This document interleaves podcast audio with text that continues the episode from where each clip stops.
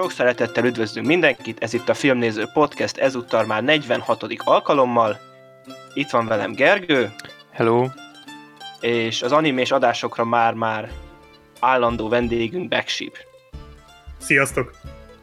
És ugye, ahogy már többször is beharangoztuk, ezúttal Satoshikon filmes filmográfiáját fogjuk kibeszélni, átmegyünk az életművén kronológiai sorrendben, és még mielőtt belemennénk bármibe is, gyors pár közérdekű információt szeretnék elmondani.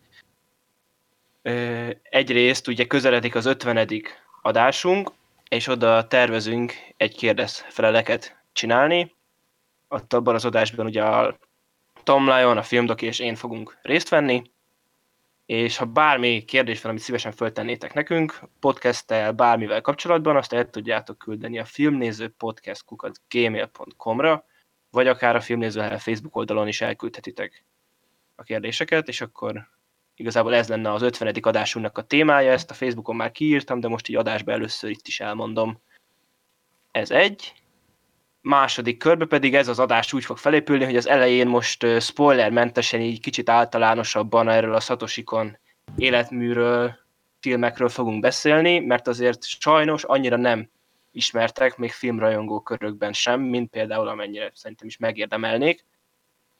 És utána pedig végigmegyünk ezen a négy filmen kronológiai sorrendben, ott már viszont spoileresen.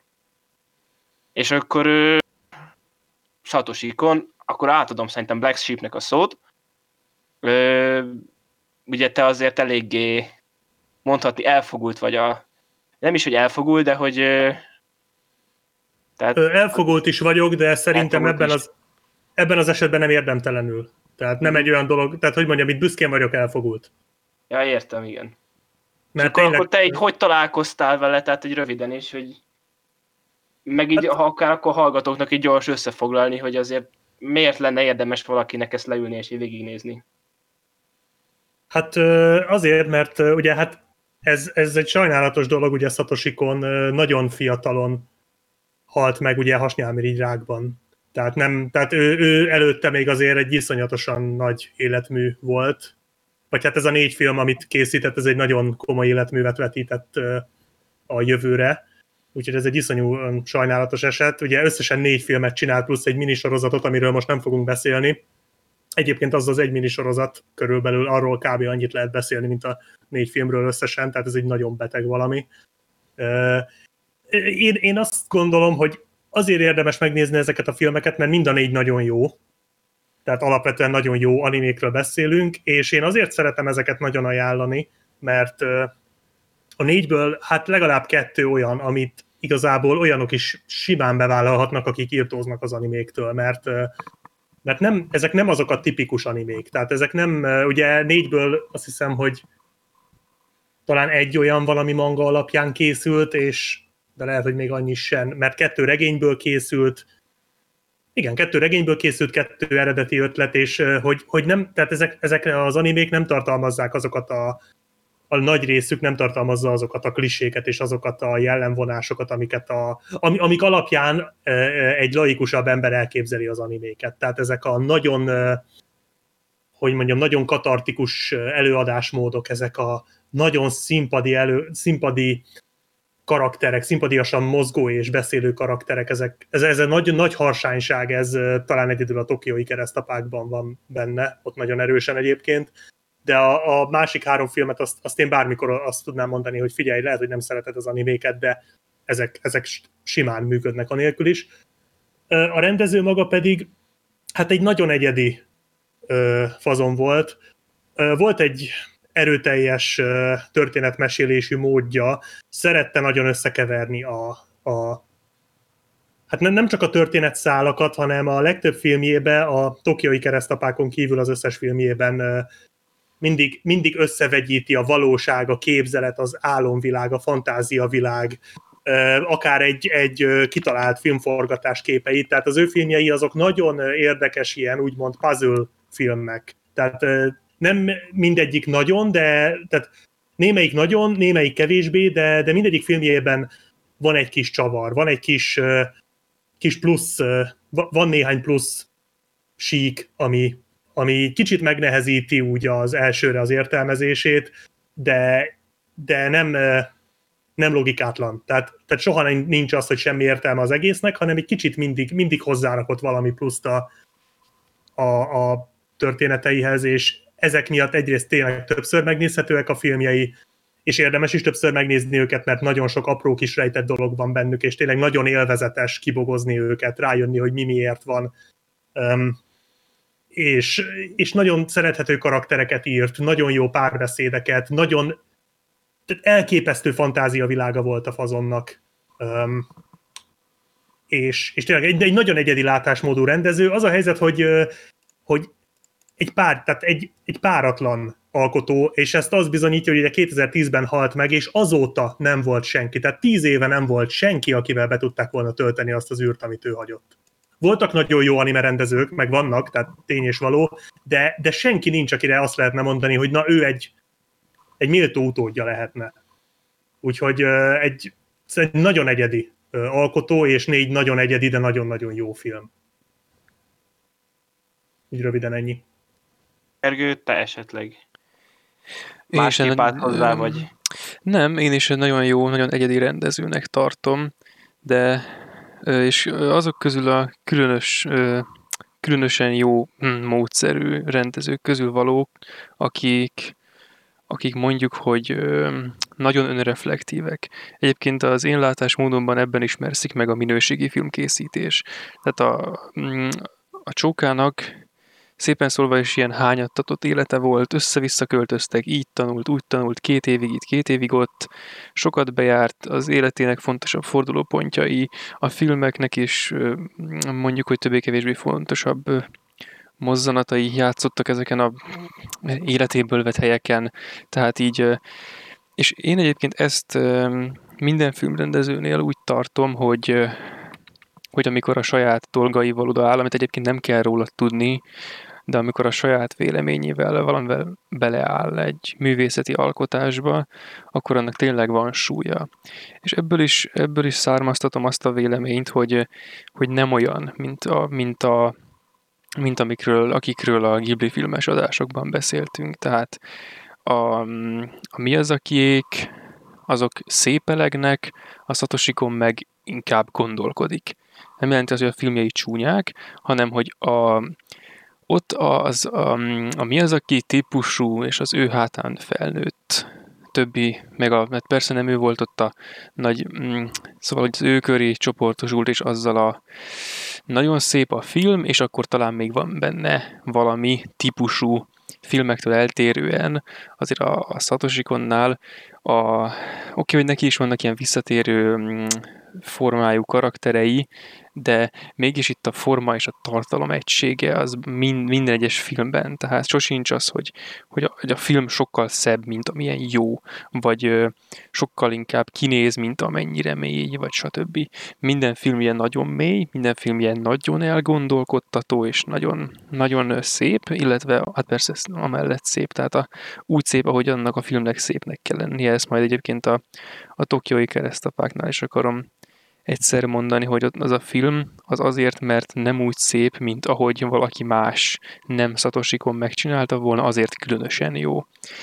És, és hát egyébként még csak egy olyan személyes élmény, az, én az első filmet tőle láttam, még sok éve, de jó, nem, nem sok éve, a ez pont ez a tokiói keresztapák volt, ami egy, egy, nem tudom, nekem egy ilyen szívem csücske film, és az egész csávó, több filmje is ilyen, ilyen nagyon, nagyon népmesei. De az a fajta népmeseiség, amit, a, amit korábban azt hiszem a, a Kikinél emlegettem, de ami abban mondjuk 3% az itt 70%. A, az ilyen nagyon mesei, és nagyon mesei, ilyen nagyon szép. Például ez a film, de az összes filmje. Szóval mindenkinek ajánlom. És én csak helyeselni tudok én is.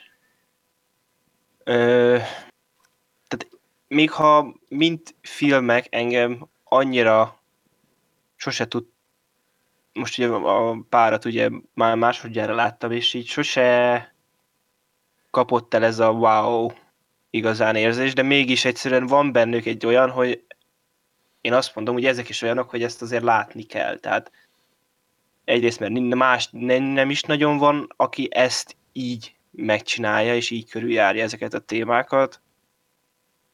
És másrészt meg tényleg marha jó filmek, és ö, ahogy mondtátok, teljesen egyedi, nagyon másképp látja a dolgokat, mint más rendezők.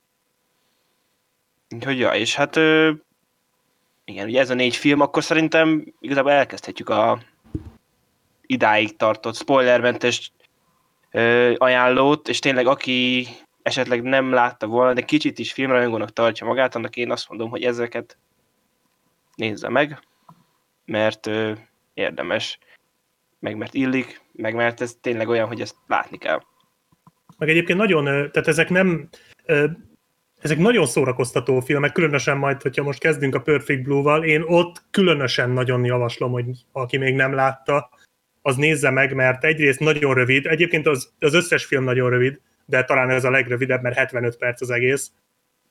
Tehát, tehát sok időt akkor se veszít az ember vele, hogyha nem tetszik neki, de, de egy nagyon-nagyon szórakoztató és magával ragadó film, és mondjuk ebben az esetben különösen ezt látni kell úgy, hogy nem tudod, hogy miről szól, nem tudod, hogy mi történik benne, mert, mert le fog olvadni az agyat tőle. És hogyha már, spoilere, ha már elspoilerezzük, akkor az már nem lesz ugyanaz az élmény. Igen, igen. Az összes filmre igaz, igen. az összes filmre igaz, de a Perfect Blue-ra talán a legjobban. Meg ez is tényleg, hogy most még a, a spoilerezés ennek, ennek keresztbe tehet, de szinte minden filmje, de különösen a Perfect Blue az, az ilyen nagyon-nagyon erősen többször nézős film, aminek, Abszolút. amik igen. nem, ok, nem az, hogy persze az is, de nem csak az, hogy több rétegű, és mérhetetlen sok ez a több réteg, hanem a kis apró részletek, hogy mit, mit, hova, mikor tesz, ezek tényleg, tényleg csodálatos rendezői tehetségről tanúskodnak a részéről. És valamit még akartam, de ezt már nem tudom mi volt. Majd közül eszembe jut, mert nem, nem ehhez a részhez kapcsolódott. Jó, úgyhogy, úgyhogy tényleg kihangsúlyozzuk, hogy aki nem látta ezeket a filmeket, az tényleg inkább nézze meg, és később jön vissza meghallgatni az adás többi részét. Már csak azért is érdemes lehet, mert én magamról most már elmerem mondani, hogy nagyjából most már értem a Perfect Blue-t. Tehát kicsit készültem az adásra, és már amúgy is láttam sokszor, de most egy kicsit úgy utána olvastam, hogy azok a dolgok, amiket így sokadik nézésre se tudtam elhelyezni, azokra másoknak mik az ötletei, mert egyébként egyértelmű értelmezése nem nagyon van. Tehát mindenki azt lát bele, amit akar, de úgy többet kicsit elolvasgattam, és úgy nagyjából össze tudom rakni, tehát szerintem, ha most itt spoilerezünk, akkor nagyjából úgy, úgy hárman össze tudjuk majd rakni, de ez sokkal szórakoztatóbb lesz ezt is hallgatni úgy, hogyha tudjátok, hogy miről van szó. Mert biztos vagyok benne, hogyha valaki ezt elsőre megnézne, megnézi, akkor nem fogja teljesen érteni. Igen. És akkor utána már ezzel az adással együtt sokkal nagyobb poén lesz másodszorra újra nézni. Remélhetőleg. És akkor itt lesz a határvonal, és akkor Black Sheep, van egy olyan kérdésem, hogy mondjuk most leszáll egy idegen űrhajó a házad elé, kiszállnak az űrlények, és megkérdezik tőled, hogy mi az a Perfect Blue. Úgy, ezt meséld már nekünk, hogy ez mi. Hát ugye először azt tenném, hogy előkeresném a legszarabb képminőségű kamerámat, és lefotóznám őket, és feltenném az internetre, Igen, igen, igen. hogy helyes, autentikus helyes. legyen. Tehát ez lenne az első dolog, hogy mi az a Perfect Blue. Igen, Ö. hogy meg, megkérdezik, hogy eh, laikusnak, mint egy idegen lény lejön, és mondja, mondd el, mi az a Perfect Blue. Még látták ezt a filmet a Marson, de nem, nem, mi, ez mi, mi, mi ez?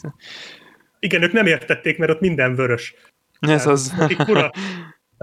Hát én azt mondanám nekik, hogy ez egy ö, pszichothrillerbe oltott puzzle film, ami egy, egy fiatal lányról szól, és arról, hogy ő karriert vált, és hogy ettől hogyan, hogyan hát csúnya szóval, hogyan őrül meg, és hogyan úszik egyre lejjebb, és vagy süllyed egyre lejjebb, és lejjebb, és lejjebb az őrületnek az egyre mélyebb forgatagába, és hogy aztán, és ennél többet nem mondanék nekik, mert nézzék meg, mm. és Mm. aztán esetleg utána beszélhetünk róla, tehát én direkt, én tudom, hogy a film egyébként ennél sokkal többről szól, de én ennyit mondanék nekik. Mm. Jó van. Meg hát ugye annyi, tehát hogy most akkor egy belekezdjünk. Meg megkérdezném, hogy mivel megy az űrhajójuk. Igen. Hogy ö, például ugye, tehát már ugye azzal a blogos szállal is ugye a másik szemszögből is ugye, hogy ezek a vagy Japánban ez a sztár kultúra is, hogy a másik végében is milyen hatással van ugye az emberre. Tehát már csak arról lehetne egy csomót beszélni, ugye arról Igen. a hosszú hajú fickóról, Uh-huh. pedig az is csak egy olyan része a sztorinak, ami mimánia. A mimánia, mimánia, ami tényleg van 15 percet a képernyőn max. Tehát ez is csak egy apró szelete az egésznek. És akkor ugye... Hát hát ez az ugye- alapsztori, amit most el. Hát igen, Bocsi, ugye az a részben ugye az a főmozgató rugója, hogy elindul a, a Mima szobája. Uh-huh. Az volt ugye a, a blog. Az a, blog, a blognak a neve, ahol A ugye blog. le van írva minden, amit ő csinál, minden, a legapróbb csak más részlet, csak más írja, igen. Tehát, hogy nem Igen, ő írja. Tehát abban mindig így kicsit libabőrös vagyok, amikor rágondolok, hogy amikor tényleg ugye, amikor azt hiszem az elején az van, hogy a, olvassa, hogy a boltba volt, és akkor, hogy így Uh-huh. Olvassa, és akkor az, hogy- az elején még úgy nézi, hogy á, de jó, ez mit tudom, milyen, milyen blog, és amikor már azt írja, hogy melyik tejet veszi, és hozzáfűzi, hogy mindig ezt a tejet szoktam venni, akkor így már így az arcán egy kicsit megütközik a, a megdöbbenés, azt így olvassa tovább, és egyre inkább meghűl az ereiben a vér, hogy minden, az életének minden részletét tudja, aki írja a blogot, még azt is, hogy ballábbal szállt le ma reggel, de mindig ballábbal szokott leszállni a, a izéről, met, metróról, vagy a, a vonatról, és ilyen, ilyen részletekig teljesen az meg hogy interneten ezt az ő is ugye, hogy életét. tudod befolyásolni egy ember elméjét, hogy azáltal, hogy mondjuk te leírja neki, mondjuk tegyük fel, hogyha ugye tehát a visszafelé is lehet gondolkodni, ugye, hogy, hogy lehet, hogy nem ballából szokott.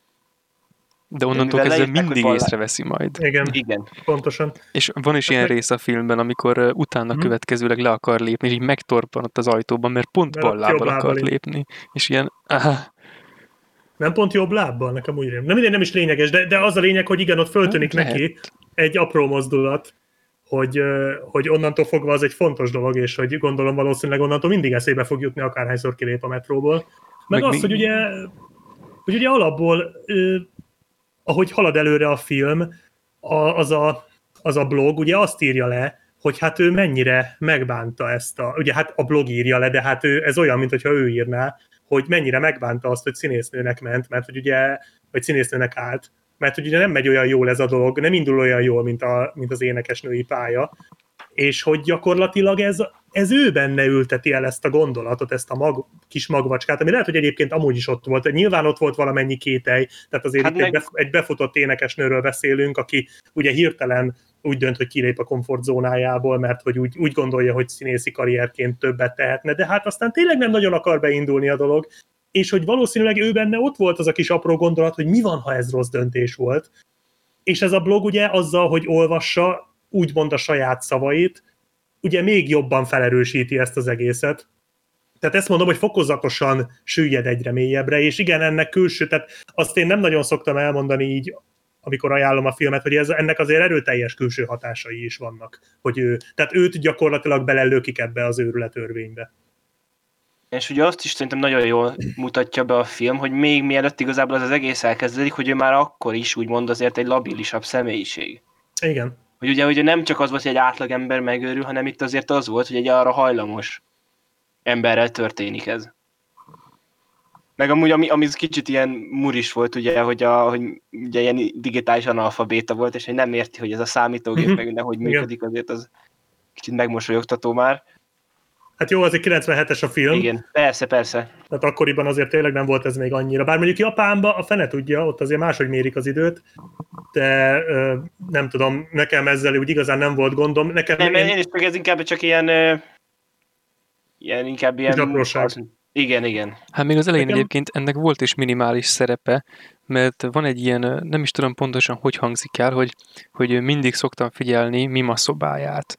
És akkor igen, igen. egyébként ez a Satoshi Konnak a zseniális filmrendezéseit egyből kiütközik, hogy van ez a, az elején, csak el ne felejtsem, hogy mire akartam ezt kifuttatni, adja az ég. Szóval, hogy van az elején ez, amikor ezt kimondja, és akkor így, mert miután öm, ott először megnézi az oldalt, azután kezdve is folyamatosan mindig hátra-hátra nézeget, de van ez a rész, mikor ez így eszébe jut az ajtó előtt, vagy valahol eszébe jut, és így hátrafordul.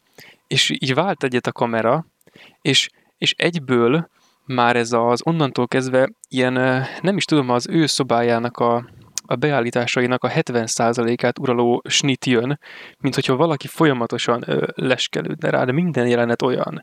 És az ablak mindig úgy van a képen, és mind, mindig őt, ö, őt skubizzák, és egyébként itt, de, de, hála azért nem felejtettem el, tehát csak azt akartam, hogy ez a mindig szoktam figyelni Mima szobáját, ugye erről nem egyértelmű az elején, hogy ez egy weboldal.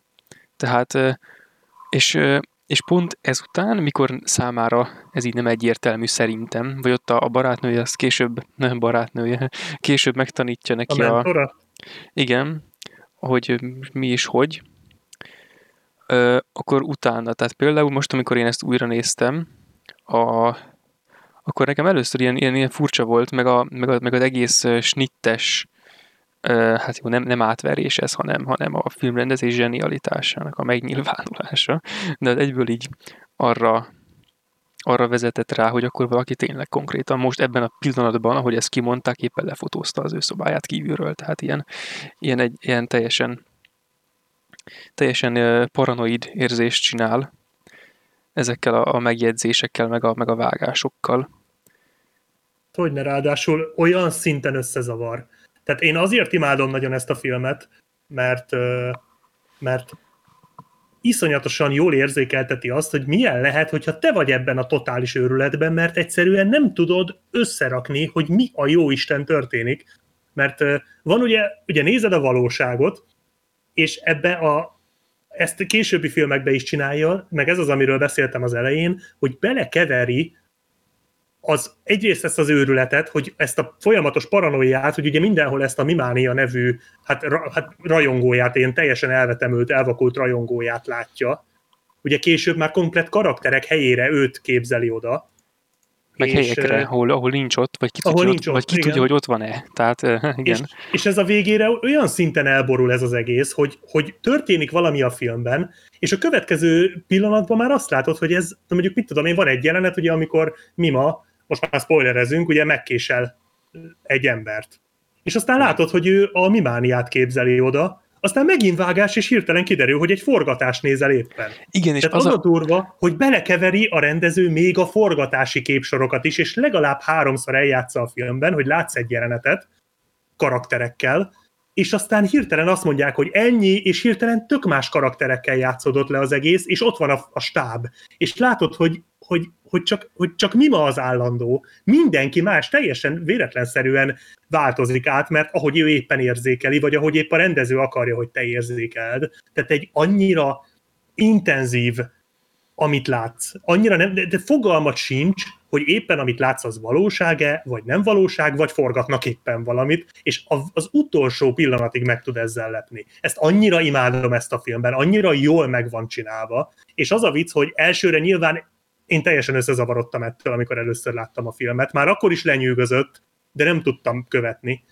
És így a harmadik, negyedik megnézésnél már kezdtem érteni, és, és rendkívül következetesen ki van találva. Tehát tényleg mindennek megvan a helye. Én egyetlen apróságot, én, én a halakat nem tudom a mai napig elrakni sehova. Tehát, hogy a halak hmm. miért döglöttek meg. Az az egy, amit én még de mindig igen, nem tudom. utána meg életben vannak. Utána tehát. életben vannak, de ez az egy kis apróság van, amit én még mindig nem igazán értek, de de minden más tökéletesen helyén van egyébként, egyébként csak nagyon sokszor kell megnézni. Igen, én is ezt akartam hozzáfűzni, hogy ez a, ez a Satoshi Konnak ez a, ez a, nem is tudom, ez a, a borzasztó nagy erő, ami a filmjeiben van, hogy igazából soha, soha nem, nem által 51-ére is kirántani alulod azt a széket, meg azt a szőnyeget, és 30 adjára is, is megváltoztatja. És hiába várod, akkor úgy véted el, hogy várod, és nem lehet tartani vele a lépést, és mikor már azt hogy teljes agyfasz, mikor mit tudom én, az ember már ilyen, mint előszörre nézi, és akkor most megint most mi van, és így össze-vissza ugrál, meg teljes összefizzaságnak tűnik, és tényleg képtelenség vele, vele tartani a lépést, és mikor már az ember azt hinni, hogy na most tényleg minden, most már ennek te, biztos, hogy nincs értelme, és mondjuk megnézi másodszor, mert éppen olyan kedve van, akkor így rájön, hogy igazából nem. Tehát aki ezt a filmet csinálta, az teljesen uralja a játékteret. Abszolút. Annyira, annyira profi, tehát ez egy... Igen. Ennyire Igen, nem profi nem lehet. Tehát ez, Mondjuk azt tegyük hozzá, hogy regényből készült egyébként a film. Nem olvastam a regényt, és őszintén nem is akarom elolvasni, mert, mert nekem ez annyira tökéletes ez a film, hogy nem, nekem nem kell plusz info hozzá, tehát tényleg, tényleg, de, de biztos jó a regény, nem azt mondom, csak hogy lehet, hogy ott is már le voltak fektetve az alapjai ennek, nem tudom, de, de tény, hogy, hogy egyébként ez tényleg nagyon sok, hát majdnem az összes, a tokiai keresztapákon kívül az összes filmjében ezt alkalmazza, bár ennyire vadul azért soha. Tehát a többi filmje azért talán a Paranoia Agentet leszámítva az, azok azért követhetőbbek, meg értelmezhetőbbek. A Paranoia Agent az ugyanez, csak szteroidon, tehát ott ugyanezt mm-hmm. képzeld el, csak még több történetszállon, még több karakterrel, sokkal hosszabb játékidővel, az, az teljes, teljesen elborult, de nagyon-nagyon jó. És, és igen, azt imádom, hogy tényleg folyamatosan folyamatosan átveri, amit mondtál, és átveri az embert. Hát már a kezdés. Egy, egy Power Rangers klippel kezdődik a film. Igen, igen, igen ezt, ezt, ezt nem tudom hányszor benyaltam már, mert én ezt mindig elfelejtettem, mert annyira ugye magával ragad Igen. utána a történés, hogy elfelejtett, hogy mivel kezdődött. És én most is, amikor újra néztem, most is meglepett, hogy mi a franc ez, és basszus, tényleg, hát ez ezzel kezdődik. Igen, ez, ez olyan, mint amikor a, olyan, mint amikor az ember összetett mondatot akar írni, és te mondjuk azt mondja, hogy jó, akkor most valami izé. És akkor elkezdi az elején, és akkor ott ne most ide közbe szúrunk valamit, és akkor azon áthalad, és akkor, hogyha elrontja, akkor benne ragad a, a közbeékelésben. De nem, itt, itt, ha az ember nagyon erőlködik, amit egyébként nem feltétlen ajánlok, tehát erre inkább rá kell állni erre a, erre a hullámzó természetű filmre, ami most hát nem ilyen békésen lötyök, hanem viharos tengerként tűnik fel, akkor lehet ezzel tartani a lépést, de megvan ez a, megvan ez a mm, ö, kinézete, hogy ez, ez, ez olyan, mint egy rohadt bonyolult összetett mondat, amit, amit hatszor ki, kell bogarászni. És egyébként az, hogy ez a regényből készült dolog, ez egyébként ezen én is gondolkodtam, de a többi filmje alapján én azért ezt a én ezt betudom a Satoshi Konnak, én, én, nem olvastam, tehát ez a perspektíva váltás, a, ezek a perspektíva váltások, ami mindegyike oké, hogy né, néhol azért amikor az egyik történet szálból visszatér a másikba, akkor mondjuk, hogy rokoníthatók egymással, mégis az összes nagyon egyedi, ez, a, ez az övé. Tehát ez úgy, ez úgy tényleg az övé. Hát igen, mert egyébként az a vicc, hogy minden filmjében valami másra használja. Ugye a Millennium Actress-ben majd emlékeket használ erre, a Paprikában álmokat használ erre, Paranoia Agentben mindent használ erre, ami létezik. Igen. És, és, és tényleg az van, hogy igazából a stílus az hasonló, de, de mindig valami mást kever a, az alapokba, és ez, ez, tehát ezért mondom azt, hogy én, én rohadtó kíváncsi lettem volna, hogy mit tud ezzel még kezdeni. Hát ugye majd gondolom beszélünk arról, hogy a végén, hogy mi lett volna még ugye az ötödik filmje, mert arról ugye vannak információk. Igen, igen. Ott valószínűleg a mesterséges intelligenciát keverte volna ebbe bele, vagy a virtualitást. Tehát én biztos vagyok benne, hogy az is valami ilyesmi lett volna. Az már egyébként a paprikában is ö, meg megjelenik, Há, szóval igen, valószínűleg igen, az, igen, azt igen. fejtette volna. Biztos vagyok benne. Az is biztos, hogy rohadt érdekes lett volna, de azért annyit, tehát egy kicsit azért szerintem itt ő is csalt, annyiban, hogy ha ha az ember megnézi ezt a filmet, és megpróbálja úgy megfejteni, hogy minden, mindent a realitás talaján kezel, akkor azért úgy 80%-ig jut szerintem. Hát ahhoz, meg ahhoz egy nagyon erős szellemi processzor kell, hogy ezt az ember végigbírja. Ne, nem is arra gondolok, hanem hogy azért a filmben egy kicsit, tehát az egész sztoriba egy kicsit jobban beleemelte a szimbolikát. Tehát, tehát az például, hogy ugye a, hogy miért a, a mentora volt ugye az egész mögött. Tehát ez ugye a végén, ez most tényleg a giga spoiler, tehát ez a végén ugye az óriási csavarra a nagy csattanó, hogy ugye a mentor volt az, aki belelökte ebbe a dologba, és ő gyakorlatilag felvette az ő korábbi ényét, mondhatjuk így talán, szerepét. Igen, ővé Tehát, vált. hogy gyakorlatilag igen, ő lett az a mima, aki elhagyta az énekes. A, rég, aki, a régi mima. A régi a, mima, igen. igen. Az, az énekes mima. mima és hogy ugye ez azért úgy nagyjából, ha csak a realitás talaján értik, vagy nézed, vagy próbálod értelmezni a filmet, úgy 80%-ban ez oké. Okay. De van egy csomó jelenet, ahol egyszerűen nem létezik, nem lehet, nem jön ki, és itt jön az, hogy ugye a film egyébként utal erre, tehát ez benne a zseniális, hogy ezt a Satoshikon így találta ki, mert a forgatás, ugye a sorozat, amit forgatnak, ahol ugye Mima kezdetben egy kasz, hát kaszkadőr, ugye, statiszta, igen, a kaszkadőr az majd a paprikába. Nem, tehát a statiszta, aki ö, aztán ugye ő lesz az egyik legfontosabb szereplő, sőt, hát a főszereplő. Ami ugye szintén az, hogy, hogy hogyan ívelt a karrierje, és ezt is ö, is egyszerűen egy olyan dolog, amit nehéz hely, helyre tenni, hogy miért szól a sorozat pont arról, amiről mi ma élete. Tehát ez miért van, vajon? Ugye? Hát, Tehát ez is például egy olyan dolog, ami, amit nekem sehogy se sikerült értelmezni, hogy a sorozat történései miért reflektálnak ennyire arra, ami mimával történik, és az a helyzet, hogy erre az a válasz, hogy azért, mert így mehet tovább a sztori. Tehát ez például a Satoshi Konnak egy csalása, szerintem. Meg De egy nagyon stílusos csalás, hogy egyszerűen arról van szó, hogy ehhez a történethez az kellett, hogy a sorozat az pontosan lefedje Mima karrierjét, és ebben a sorozatban hangzik el egyébként a megfejtése az egésznek, amikor a, egy nyomozós sorozat, egy ilyen tucat, ilyen NCIS-szerű valami, uh-huh. és, és itt hangzik el a főszereplőtől, hogy ugye a sorozatnak, tehát arra gondolok például, hogy ennek a sorozatnak a főszereplője is, akit Mima játszik, egy tudathasadt személy, akinek a régi énje követi el ezeket a gyilkosságokat, meg a bűnöket. Tehát, hogy tényleg, hogy, hogy gyakorlatilag ilyen nincs a világon, hogy egy sorozat pont arról szóljon, amiről a film, amiben ez a sorozat van. De hogy itt mondja azt a szereplő, hogy mi van akkor, hogyha ez a, ez a kitalált énje az ottani főszereplőnek, tehát a sorozatbeli főszereplőnek, az meg tud szállni embereket. És igazából ez történik a Perfect Blue-ban, hogy a mimának, a, a régi mima úgymond megszállta ezt a, ezt a mentorát mimának. Tehát, hogy konkrétan ez történt, és ez egy olyan dolog, ami, ami igazából egész, tehát így, így van értelme a dolognak, csak ahhoz az kell, hogy ezt így az ember így belegondoljon, hogy igen, itt, itt konkrétan ez történik. Igen, meg egyébként is ez a koncepció, ez ilyen, hát azért valljuk be, ez azért mérték nélkül bizarr. És a, öm, és különösen, tehát hogyha valaki ezt úgy akarja megmagyarázni, hogy akkor leköveti, izé, levezeti, stb., akkor az oda fog jutni, hogy mert hát a, elég, elég következetesen be van mutatva, hogy milyen szintű rajongás övezte őt, akár egy a, a hosszú hajú, izé el, elvetemült uh-huh. rajongója képében, tehát ez a rajongási fok be van mutatva, amit azért nem is tudom, tehát ha lehet ilyet mondani, hogy a normális ember nem gyakorol egy énekes irányába, na akkor az itt van rohadtul eltúlozva. És ö, akkor, tehát ha valaki ezt ilyen technikai szempontból akarná megközelíteni, akkor maximum oda jutna, hogy, hogy valaki annyira rajongott, tehát akkor csak a rajongásnak egy fokozását kapná, és nem ezt a, nem ezt a bizarr szimbolikát, ami egyébként szerintem jobb, tehát ez, ez, ez minden tekintetben jobb, meg belestimmel ebbe a, ebbe a, a koncepcióba. Mármint egyéb... a szimbolika?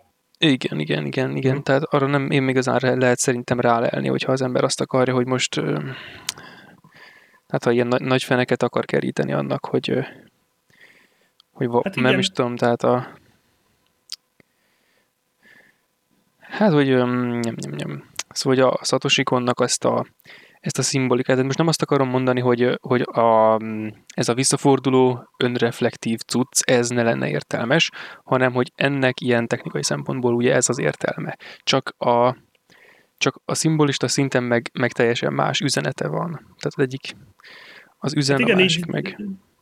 Igen, igen, nyilván itt most a tört, tehát én elsősorban azért szeretem ezt a filmet, mert hogy ennyire jól játszik tényleg a történetszálakkal az idős. Mondjuk az idősíkokkal egyébként annyira nagyon nem, de inkább, inkább ezekkel a történetszálakkal, tehát tényleg a forgatással, az őrülettel, a valósággal, a szereplőkkel. Meg ugye, amikor mindig egy adott jelenetet, mindig új, pers- tehát így, igen, igen. új perspektívát kapsz.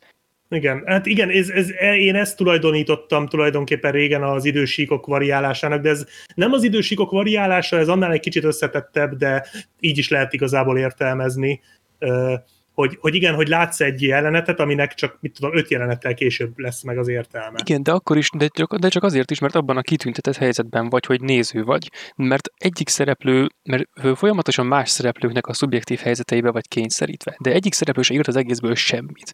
Tehát itt a, akivel megtörténik, az ugye elszenved, az, az tudathasadt, és akkor az ő régebbi személyisége rávetül egy másikra, meg van az agyment ö, izé, a rajongó. Az egy ment rajongó, és ennek van egy másik szint, ő, az közöttük ott olyan kavarás van, hogyha az ember az ő szemszögből akarja megérteni, akkor az eséte. Ezért inkább, nem is tudom, tehát csak akkor van esély megérteni ezt a filmet, hogyha az ember néző, ez mondjuk elég szerencsés, de a, és és ugye vannak a rendező, meg a, vannak a stábtagok, meg a stb., akik úgy néha előkerülnek. Tehát beléjük lehet kapaszkodni, hogy amikor előkerülnek, akkor az úgy nagyjából talán elképzelhető, hogy az a valóság, amilyen valóság például az asztal láb, vagy valami ilyesmi. Szóval ami úgy azért ott van, attól független, hogy mit gondolok róla. És ilyen, ilyen, ilyen támasztékból elég kevés van. És szerintem ezt még egyébként a korábbihoz akarom hozzáfűzni, hogy a, a Satoshi nem csalt ezzel a amit ott akkor mondtál, hanem ez inkább egy ilyen, egy ilyen borzasztó fokozás.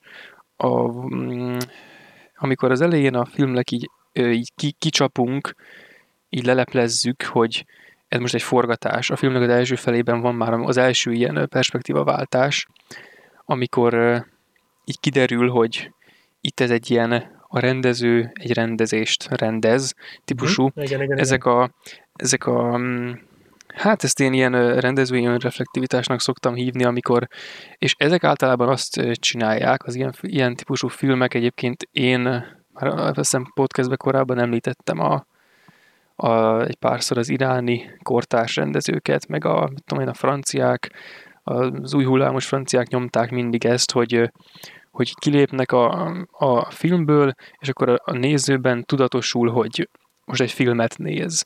És igazából náluk a Satoshi Konhoz képest az, az, az semmi, tehát az megszűnik. A Satoshi Kon ezt annyira borzasztó, hatalmas frekvenciára kapcsolta, hogy itt már az ember lihegve meg tud pihenni akkor, ha egy percre úgy képzeli, hogy most egy filmet néz, amiben van egy forgatás. Mert, és, végül az, és végül az egész file, ö, film, meg az egész világ egy hatalmas film lesz. Tehát ilyen, ez, ezért is van az, hogy szerintem amikor ö, amikor így, amikor arról szól a film, amiben szerepel, ami vele történik, akkor az az, hogy a, akkor az inkább pont az, hogy a, így közbeszól a rendező, hogy na azért te egy filmet nézel, vigyázzál. És én itt most azt mondom, mm-hmm. hogy itt így történik a izé. És ez pont olyan, mint amikor a végén a, így kikacsint a, a csaj, hogy na, én az igazi vagyok. Hát ilyet nem Igen, mondta a kamerába, nagyon... tehát ez is itt van lerakva a pont erre a, a, izére, a történetvezetése szerintem. Na, én ezt mondom, hogy egy rengetegféle értelmezése van, tehát én erre így még nem gondoltam. De, hogy, de ez is, ennek is van értelme. Tehát ezért rohadt jó ez a film. És még amit akartam, hogy ugye mondtad, hogy vannak kapaszkodók, ugye például a rendező meg a forgatókönyvíró, akiknek utána csúfos vége lesz a filmben. Hát igen. Tehát, tehát ezt is lehet úgy értelmezni, hogy Satoshi Kon fokozatosan kinyírja ezeket a kapaszkodókat. Igen, fokozatosan elég konkrétan kinyírja szépen, őket. Igen. De hogy például nekem ilyenek voltak a halak is, amit mondtam, hogy a mai napig nem értem, hogy azok ott miért. Tehát, hogy vannak ilyenek. De hogy még Van. ezekkel is szórakozik a rendező. Tehát, hogy tényleg folyamatosan azon igyekszik, hogy te véletlenül se érezhessd azt, hogy most már érted, hogy miről van szó. Tehát körülbelül, ha elkezdi, elkezdi valaki nézni ezt a filmet, ugye a 30. percig kb. azt mondja, hogy ez, ez tök érthető. Kicsit olyan, mint a Mulholland Drive, nem tudom, azt láttátok Ó, igen. Tehát az is körülbelül ugye, ugye feléig teljesen érthető. Én amikor először néztem, én nem is értettem, hogy mire fel ez a nagy izé, hogy és basszus, ez is azt csinálja, meg a, de a Mulholland Drive az durvábban, hogy igen, elringat, igen. elring, beleringat abba az érzetbe, hogy jaj, hát ezt tudod követni, Hát ez semmi. És egyébként... És rátolja az egészet egybe, és azt se tudod, hogy mi van tíz Igen, igen. És, és a maga módján mindkettő rohadtul troll. Tehát például a Mulholland Drive-ban van az a, az a híres ijesztős jelenet. Uh-huh, tehát hogyne. az, az akkora köcsög, tehát azt nem tudom, igen. így, így izé ringat, ilyen, ilyen unalmas izének tűnik, és így beijeszt. És onnan, de, de ilyen, ilyen köcsög módon beijeszt, ilyen teljesen hétköznapi módon megijeszt. És utána utána olyan teljesen ö, érthetetlen agyfasz, és a vége is egy ilyen teljesen hétköznapi hasonlóság, csak igazából az, hogy a dolog tűnt valamilyennek, és igazából nem az, mint aminek tűnt. És ezzel mondjuk a David Lynch, de itt ebben meg a Satoshi de pont ugyanezzel, hogy a dolgok nem azok, mint aminek látszódnak, csak a Satoshi egy kicsit gyorsabban, a Lynch meg egy kicsit ö, durvábban. Tehát, hogy ilyen ö, ott egyszerűt, nagyobbat, itt meg végig egy hatalmas nyomás van. De hát igen, lényegileg ugyanaz a, a módszer, tehát a, hogy, hogy mi minek tűnik, és hát igazából, ja, itt ezen Hát igen, csak el lehet szerintem ez, Abszolút, csak szerintem ez azért jobb film, véleményem szerint, mert ez azért tényleg összeáll. Tehát Igen, én a Mulholland. Drive-ról is vannak értelmezések, tudom, de egyrészt ugye a Mulholland Drive az két és fél óra, ez meg 75 perc, tehát azért ez sem mindegy. Tehát én azt is nagyon szeretem ebbe a filmbe, hogy 75 perc, de az olyan mocskosul intenzív 75 perc, hogy leizzadsz, mire vége lesz. Tehát, hogy nem, nem, enged, nem engedi, hogy, hogy el tévejedjen a figyelmet bárhova máshova, mert egyrészt nagyon rövid jelenetek vannak benne, és tényleg, főleg a második felében nagyon váratlanul lesz vége a jeleneteknek. Tehát tényleg az van, hogy nincs, szinte egyik jelenetnek sincs vége, hanem egyszer csak átcsap egy másik jelenetbe, és nem feltétlen azzal, hogy kiderül, hogy, hogy ugye elhangzik az, hogy csapó, vagy ennyi, ami tényleg legalább háromszor vagy négyszer benne van a filmben, hanem hogy egyszer csak mondjuk van egy olyan, amikor beszélget Mima ugye a szobájában a mentorával, ugye mozog a kam- hát idézőjel kamera, ugye mozog, egyszer csak a, ö, kitűnik, a, vagy eltűnik a képről a mentora, és csak az arcát látjuk meg a bal vállát, és hirtelen a bal vállához hozzáér a, a színésznő. És akkor hirtelen már az utcán vagy, és már egy tök másik jelenetben vagy. És Mima is akkor döbben rá, hogy már hirtelen az utcán vagy. Igen, Tehát pont egy ez, hogy mikor így hirtelen történik valamilyen teljesen abszurd, vagy nem abszurd, hanem egy ideig megy a, megy a, egy másik történetszál, ami csak úgy előkerült, és hirtelen így átcsapunk a másikba, akkor így az ember így nagyjából a, ahogy szokott, a főszereplőre van fókuszálva. És akkor, amint amikor az is meglepődik, hogy na most konkrétan mi történt, tehát így, így megvágták filmileg körülötte a világot. Így, így megdöbben együtt a nézővel, ez ilyen, ez teljesen, teljesen zseniális szerintem egyébként. Nekem meg még ugye ilyen, amikor van egy pont, amikor itt tényleg még úgy kihúzza a széket ugye a néző alól, hogy hogy úgymond, ha abban még azt ugye más, hogyha az irányba vitték volna el, hogyha akkor annál a pontnál akár egy teljesen új irányba el tudták volna vinni a filmet, ugye az akkor van, amikor a, ugye megy a NCIS, és akkor a Mima ugye kihallgató szobában van, és akkor ott mondják el, ugye, hogy a filmbeli karakterének meg van hasadva az elméje, Hm? és hogy, hogy azt mondja ott, ugye a, a nyomozónő, hogy, hogy azt, hogy megerőszakolták, azt úgy dolgozza föl, hogy az csak egy filmforgatás volt szerinte. Igen, igen. igen, igen, azt a kurva És akkor így, Az is hát egy- akkor így, most az, hogy nem tudom, hogy most így lehet elsőre is föltűnt, de most volt az, hogy így, de, hogy, de hogy nem már. Tehát, hogy, de, hogy És most az is akarom, csak egy akkor ezt, rohadt de most ugye leülhetnék most egy úgy ceruzával, meg egy tolal, elkezdem előről nézni a filmet, és elkezdhetnék nyomokat keresni ezután erre, mert akár az is lehet, hogy ez az egész ennyi volt. Igen. És ez pedig ez És csak egy mondat a filmben. az is csak egy trollkodás, igen. Igen. De lehet, hogy egyébként meg ez is egy ugyanolyan jó megfejtés, mint az, hogy, a, hogy megszállja az embereket a, a mimának, a régi mima. Tehát, Igen. tehát, tehát egy csomó ilyen van a filmben, és tényleg eszméletlenül, ez a legjobb szó rá szerintem, hogy intenzív. Tehát tényleg nézed, és, és, és nem, nem hagy nyugton. És ö, nem is az, hogy egész végig nem hagy nyugton, hanem öm, ugye mindegyik Satoshi Kon filmben van egy üldözés. A film végén általában. Ó, igen. Van egy, ez, valószínű, ez lehet, hogy a, egyébként érdemes elolvasni tényleg az ő neki az én kevéssé, kevéssé kidolgozott élettörténetét, mert az is megér egy, egy misét a, az egész sztori, de lehet, hogy ez pont egy ilyen abból vett motivum. Na mindegy, lényeg, hogy mindig van.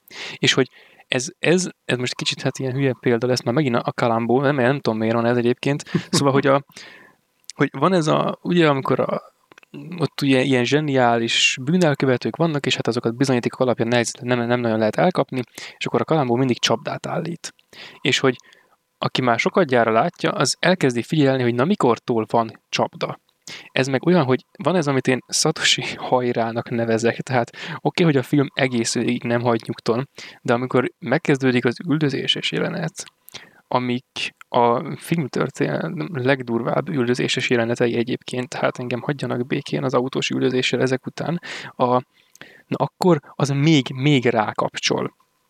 Tehát olyan, olyan sebességű ott már, a, és egyébként az, a paprika szerintem na, az a legdurvább ilyen szempontból. Hát ott Tehát a film második fele az, az konkrétan egész második üldözés. fele. Tehát Egy néha olyan- megszakítja, de ott, ott végig az megy. az jó olyan, mint hogyha meg, megbotlott volna útközben, utána egyből megy tovább. Tehát ilyen, Igen, ö, majd erre el ne felejtsünk még visszatérni a paprikánál.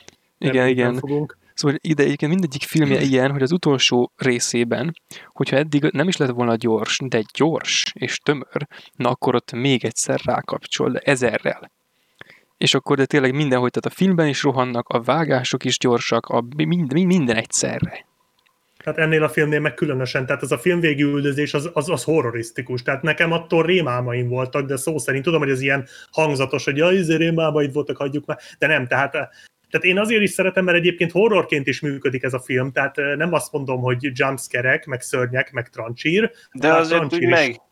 Tehát amikor ugye ott hagyja az első áldozatot látjuk a liftben, már ugye már csak az a kép. Igen, tehát a trancsír is elég durva van azért benne, de, de az a végén az az üldözés az olyan szinten sokkoló, ami ott történik, annyira, annyira tényleg a, a végtelenségig túltolták benne ezt az egész, amit, amit addig láttál, tehát addig uh, pakolta, pakolta, pakolta ezt a tornyot, és aztán ledöntötte az egészet, és, és elképesztően, tehát megint azt mondom, hogy intenzív, bocsánat, de tényleg, tehát egyszerűen sokkoló az egész, ahogy ábrázolva van, és közben az a rohadt zene, az, az, az És valamilyen. igen, és a zene az mindegyik filmjében zseniális, igen, de mindegyik ugyanúgy, mindennek, ahogy kinéz, ahogy hangzik, ahogy össze van vágva, ez mind ugyanazért a célért megy, és ilyen, fú, na, ilyen, ilyen nagyon kevés filmben van, amikor ennyire tudatos minden egyszerre, tehát ez...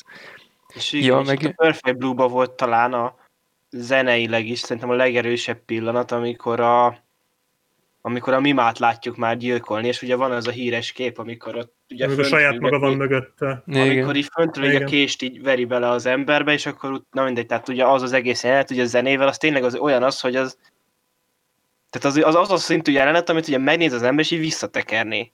Pedig nem jó nézni, de annyira hatásos, hogy az a, az, a, az a szint, amikor ezt látni akarom még egyszer és ne felejtsd ki, hogy hogy, hogy ér véget az a jelenet. Hmm. Ennyi. Tehát, hogy azt hiszem az az utolsó ilyen, amikor, amikor végignézel, és ugye ott már a mimániát mimánia kergeti. Arra gondolsz, ugye, amikor már a, már a, igen, a igen. kalapácsa fejbe bassza, és utána szurkálja agyon. Nem, és, nem, és nem, nem, nem, nem, arra nem, gondolsz? Nem, hanem amikor még, azt hiszem ez még előtte van, akkor amikor a fotóst öli meg. Ja, tudom, ja, tudom, tudom mert ott van ugye az a, nem tudom, nekem, vagy nem hír, nekem az a beállítás, hogy nagyon megmaradt, hogy amikor ugye a feje fölött van a kés, és így onnan úgy szurkálja, így föntről ilyen nagy mozdulatokkal. Igen, igen, igen. És Na, aztán, aztán jön a mimániás, amikor ugye visszavágnak a, azzal, hogy ennyi, látod, hogy, hogy tehát ott már azt gondolod, hogy már a finálét nézed. És nem, hanem még mindig benne vagy ebben az őrültek házában. És Tehát, ugye hogy... ott is a fotóssal is ugye az volt, hogy ott megölte, ugye látjuk a mimát, hogy, de utána kiderül, most nem ugrik be pontosan, hogy hogy, de hogy, hogy a, és úgy, hogy ő is ugye rájön arra, mert hogy a blogra le volt írva, hogy nem tudom, hogy az a mimániás csávó ölte meg. Igen. De aztán ugye, és akkor hazamegy, és a szekrény meg ott megtalálja a véres ruhákat. Hát ugye nem a mimániás csávó valószínűleg, hanem a, a mentora. Jó, hát igen, a... igen. Csak a, hogy ugye, az, az, ő, ő, ő, ugye, ő ugye arra asszociál akkor, hogy a mimániás csávó Ja, igen, igen, igen, akkor igen. mi, mint néző, akkor mi meg nem tudjuk, hogy a, egy mentora. És akkor ugye, hogy a néző ez, hogy ú, hát nem ő ölte meg, és akkor utána van, hogy ugye megtalálja a ruhákat a szobájába, és akkor az is így, na hagyjuk már. Rumi, Rumi, most közben puskáztam a mentorának a neve. Rumi. Na mindegy, igen, tehát hogy, hogy folyamatosan, és tényleg nagyon, nagyon működik pszichotrillerként, szerintem horrorként is működik. Én alapvetően nem vagyok ez az animéktől fosós gyerek, de de ettől azért, ettől azért a végén az üldözés az, az rám telepedett keményen annó, ami még most is egyébként nagyon-nagyon hatásos. Először nagyon nagyon nagy hatással voltam tényleg, tehát én, én tényleg ott, ott nagyon a, hat, hogy mondjam, lesokkolottam tőle. Úgyhogy, és egyébként szerintem ennek, ennek az lehet az oka, hogy ez talán egy, hír, egy ilyen ismertebb sztori a filmmel kapcsolatban, hogy ez, ugye ez eredetileg nem animének indult volna, hanem ez egy élőszereplős film lett volna, csak, csak kifutottak a büdzséből, és úgy döntöttek, hogy akkor rajzoljuk le az egészet, és legyen az. És valószínűleg egyrészt emiatt egyáltalán nincsenek ebben a filmben ezek az animés, hogy mondjam, hát most nem fog eszembe jutni, tehát az animére jellemző ilyen túlkapások és stílusjegyek, azok egyáltalán nem találhatók meg ebben a filmben. Ez, ez, ez, nem, ez nem egy anime, ez egy, ez egy regény adaptáció, ami animésen néz ki. De még a rajzstílus stílus is olyan ebből, ugye annyira minimalista, hát igen, igen, hogy érződik rajta, hogy itt nem az volt a hatás, hogy úgymond, tehát itt más hatást akartak megcsinálni, és nem is feltétlenül ugye olcsóság miatt szerintem, hanem az, hogy tényleg ugye, ahogy mondtad, hogy ez alapból élőszereplősnek indult, és hogy nem mert ugye most nyilván most ez nem ledekreáló, stb., de hogy ugye amikor megnéz egy átlagban egy animét egy ember, ugye akkor, akkor is ugye maga a rajzolt stílusába ba benne van ez a, egy ilyen gyermeki valami minden Mhm. alapanime rajzban, de ez a filmben valahogy ez nem érződik. Egy, egyébként a, ezt nem, nem ellenérvként mondom, mert ez, ez tényleg így van, csak hogy egyébként például ö, így a, a nyugati filmkészítésben szerintem egyáltalán nincs i- ilyen animéhez mérten kifort módszere annak, hogy hogyan kell képregényfilmet csinálni. Tehát itt például ez, ez szerintem nagyon jó. Tehát ahogy a mangából animét csinálnak, az úgy szerintem nagyon jó. Tehát őrzi is a formát, hozza is a izét, aztán persze kialakult ez, hogy agyon gyártanak mindent, japánék, ezért ugye az egész mondjuk, hogy félig már kukába van, de ö, szerintem ez egy, egy ilyen faszon megvalósítás minden esetre. Ami nyugaton ugye nincs, tehát itt is írnak képregényeket, de hát abban olyan filmek készülnek, hogy most na ne, ne nincs egy ilyen adásban. Akkor ugyanakkor ott azért sok ö, féle van, tehát azért, vagy te most inkább a stílusjegyekre gondolsz? A stílusegyre gondoltam, igen, igen. mert az például, hogy Japánban az animék azok, én régen sok animét néztem, mostanában már annyira nem. Egyrészt azért is, mert, mert már most, most valami irgalmatlan mennyiségű van. De És ö, igen, rengeteg, és főleg most ugye, hogy már a Netflix is bejött, és oda is folyamatosan nyomják fel az újabb és újabb animéket, tehát ember legyen a talpán, aki azt követni tudja. De hogy én, most tudom, hogy sok anime nézőt, meg kedvelőt, jó, én is anime kedvelő vagyok, de akik tényleg rengeteg animét néznek, most lehet, hogy megsértek, de nem ez a szándékom, de nekem ezek tök ugyanolyanok. Tehát tudom, hogy van köztük különbség, de így ránézek, a, akár csak mondjuk, mit tudom én, a borítójukat megnézed, és így úgy, mintha ugyanazok Ó. lennének. Az, hogy Ugyanakkor- ugyanúgy néznek ki, az, az még semmi, na, de a címük is ugyanaz a legtöbbnek, sőt, Igen. sőt valamikor a, valamikor a zsáner, amiben készül, az egy teljes mondat, mert annyira leszűkítik, hogy ez pontosan miről fog szólni, és, Ja. néha az a, és néha az a cím.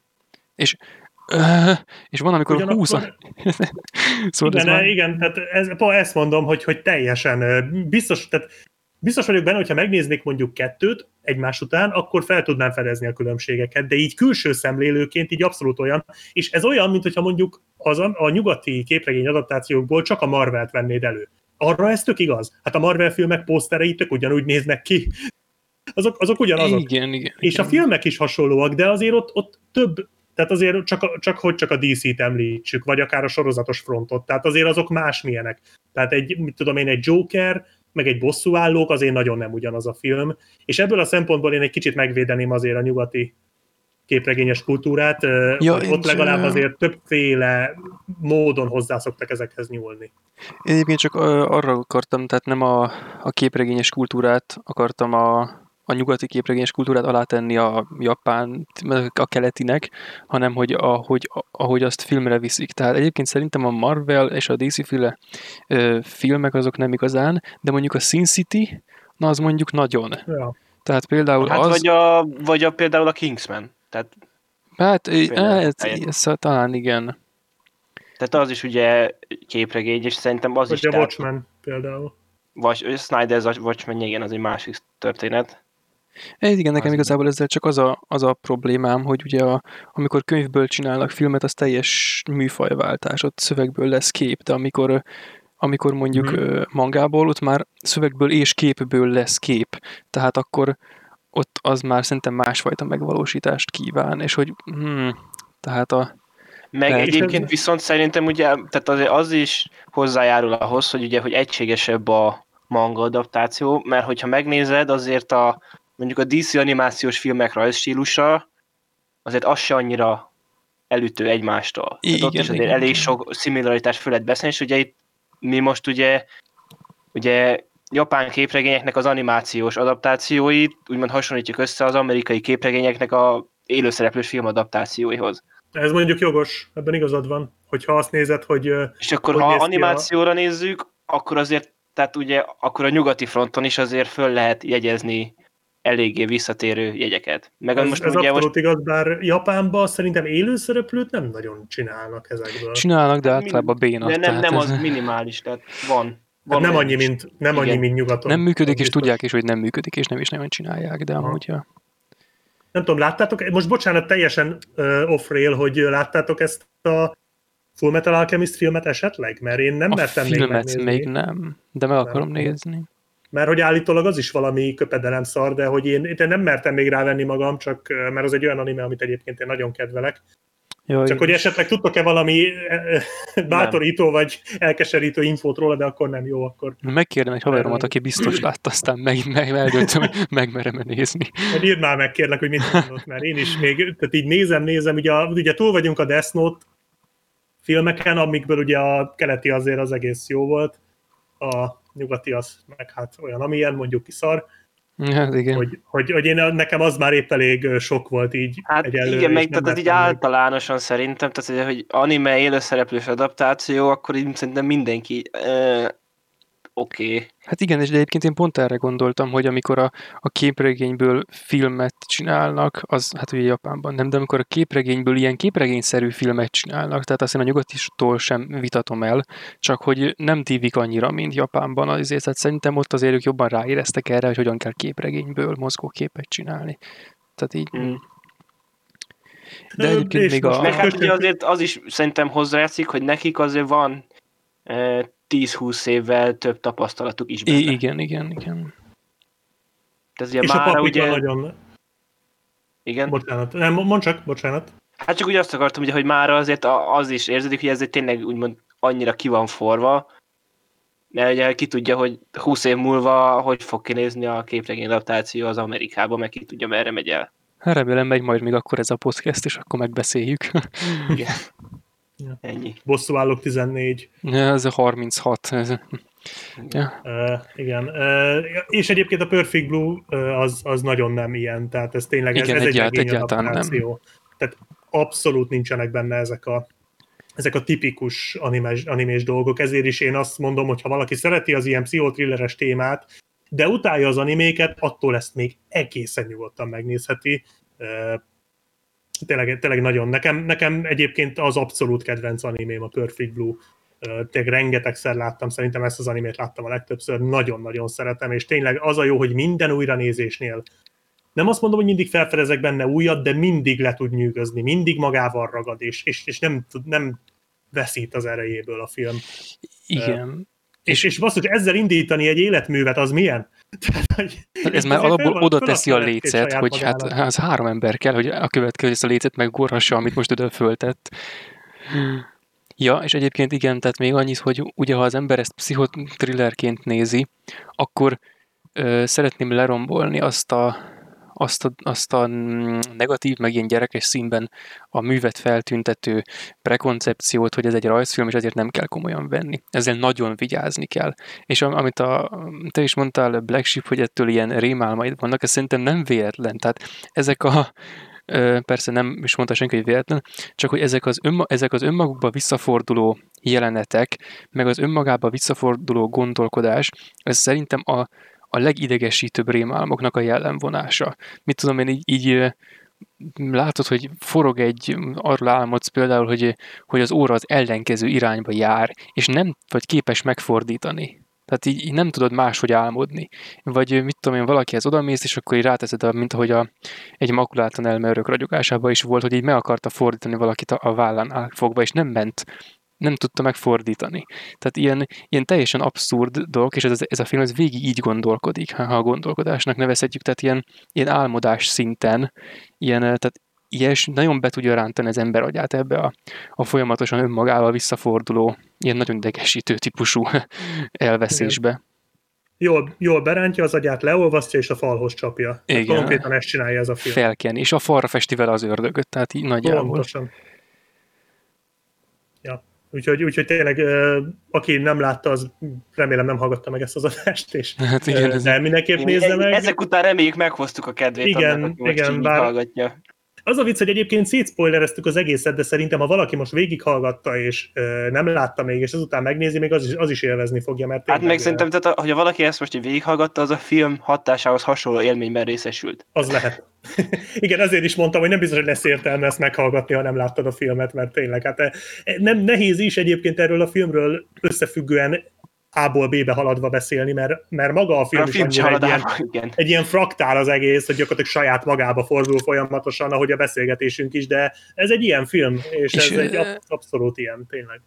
vannak benne ilyen, ilyen, ö, ilyen pontok, amikor hirtelen lefékez. Tehát például az a sokat emlegetett megerőszakolós jelenet, az is olyan, hogy amikor az ember már elkezd gondolkodni rajta, hogy oké, okay, na most kiderült, hogy ez egy film, és hát a filmen belül ugye, és akkor utána elkezd gondolkodni, hogy oké, okay, most, hogy forgatáson vannak, de nyomják a megerőszakolós jelenetet, és amikor már úgy van az egész megcsinálva, hogy már elkezdesz gondolkozni azon, hogy na most akkor ez tényleg azért van így, mert ez egy film, vagy ő már tényleg szenved.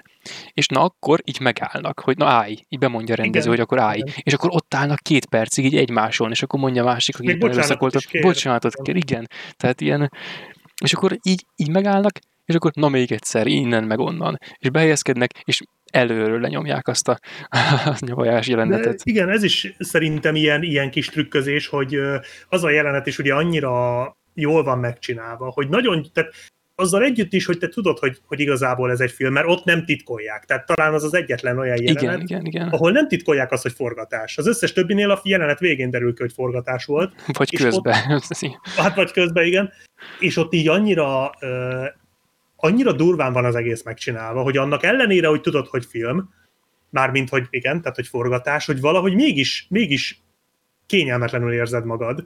És amikor, amikor van az a kis tünet a közepén, akkor egy kicsit úgy megnyugszol, hogy ja, jó, nincs gond, nincsen semmi baj. De aztán és- megint elkezdik. és pont, és még egyszerre éri el. ugyanolyan, És olyan mindkét célját egyszerre érje el. Minden célt egyszerre és ugyanazzal. Csak azzal, hogy tart egy szünetet, azzal eléri a mindkét célt. És á, nagyon jó. Én még kiemelném a színhasználatot is, ezt egy, van egy nagyon jó videó a Youtube-on, amit szintén csak akkor ajánlok, ha már láttátok a filmet, mert azért spoileres, de hogy a vörös színt, hogy használja a film, az nagyon érdekes. Ugye Ó, a vörös igen, szín, igen, igen. mint ahogy sok más filmben ugye az jelképezi az őrületet, talán a Mulholland Drive-ban is így volt, vagy valamelyik Lynch film csinálta még ezt, de hogy hogy, hogy me- mennyire sok a vörös szín, és ugye van egy-két kép a filmben, van egy-két jelenet például a folyosón a végén, ahol már az egész folyosó vörösben úszik, vagy van az a lift jelenet, ugye. Tehát ez például nagyon érdekes. Tehát látszik, hogy vizuálisan annak ellenére, hogy a film olcsó, és a képeken látszik, hogy azért itt nem voltak eleresztve pénzügyileg, annak ellenére azért, azért nagyon tudatosan össze van rakva a látványvilága, és egyébként én engem speciál soha nem zavart ennél a filmnél, hogy a képek ilyen tényleg ilyen szürkék, keveset mozognak, a hátterek például nem nagyon mozognak a filmben egyébként. Igen, van egy olyan, amikor mindenki áll, csak a mozgó lépcső megy.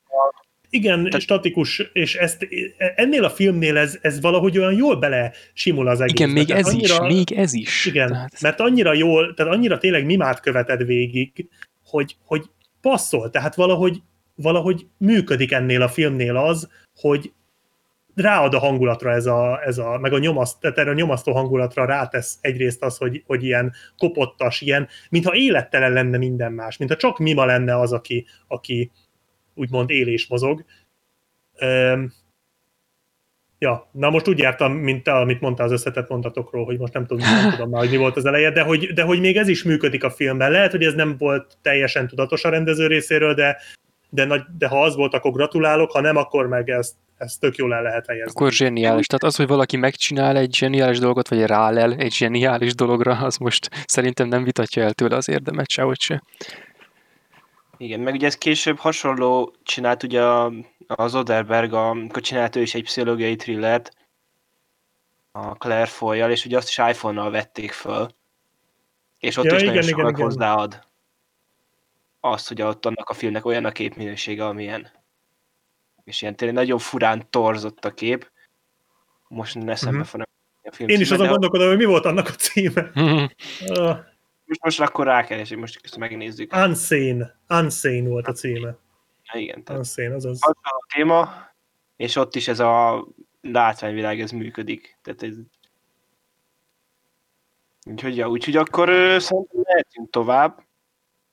A, A legkevésbé ismert filmjére, ami szomorú, mert szerintem az egyik legjobb filmje a Perfect Hát Blue mellett. de viszont így ez a... Ugye én a Tokiói keresztapákat nem láttam, de ugye általatok elmondva, tehát igazából ez a három, első három filmje, ez a három legjobb filmje, tehát Szerintem nem. Szerintem a Tokiói keresztapák a leggyengébb filmje, de ez úgy gyenge film, hogy szerintem a legtöbb rendező az a félkarját odaadná, hogy ilyen Igen, igen, igen, legyenek. igen. Ö, Tehát a Tokiói keresztapák egy nagyon-nagyon jó film. Én azt szeretem a legkevésbé. Még a Paranoia Agent is jobban tetszik egyébként. A Millennium Actress az, az egy kevésbé ismert filmje, és egyébként az egyetlen a Paranoia Agent mellett, ami nem jelent meg magyarul.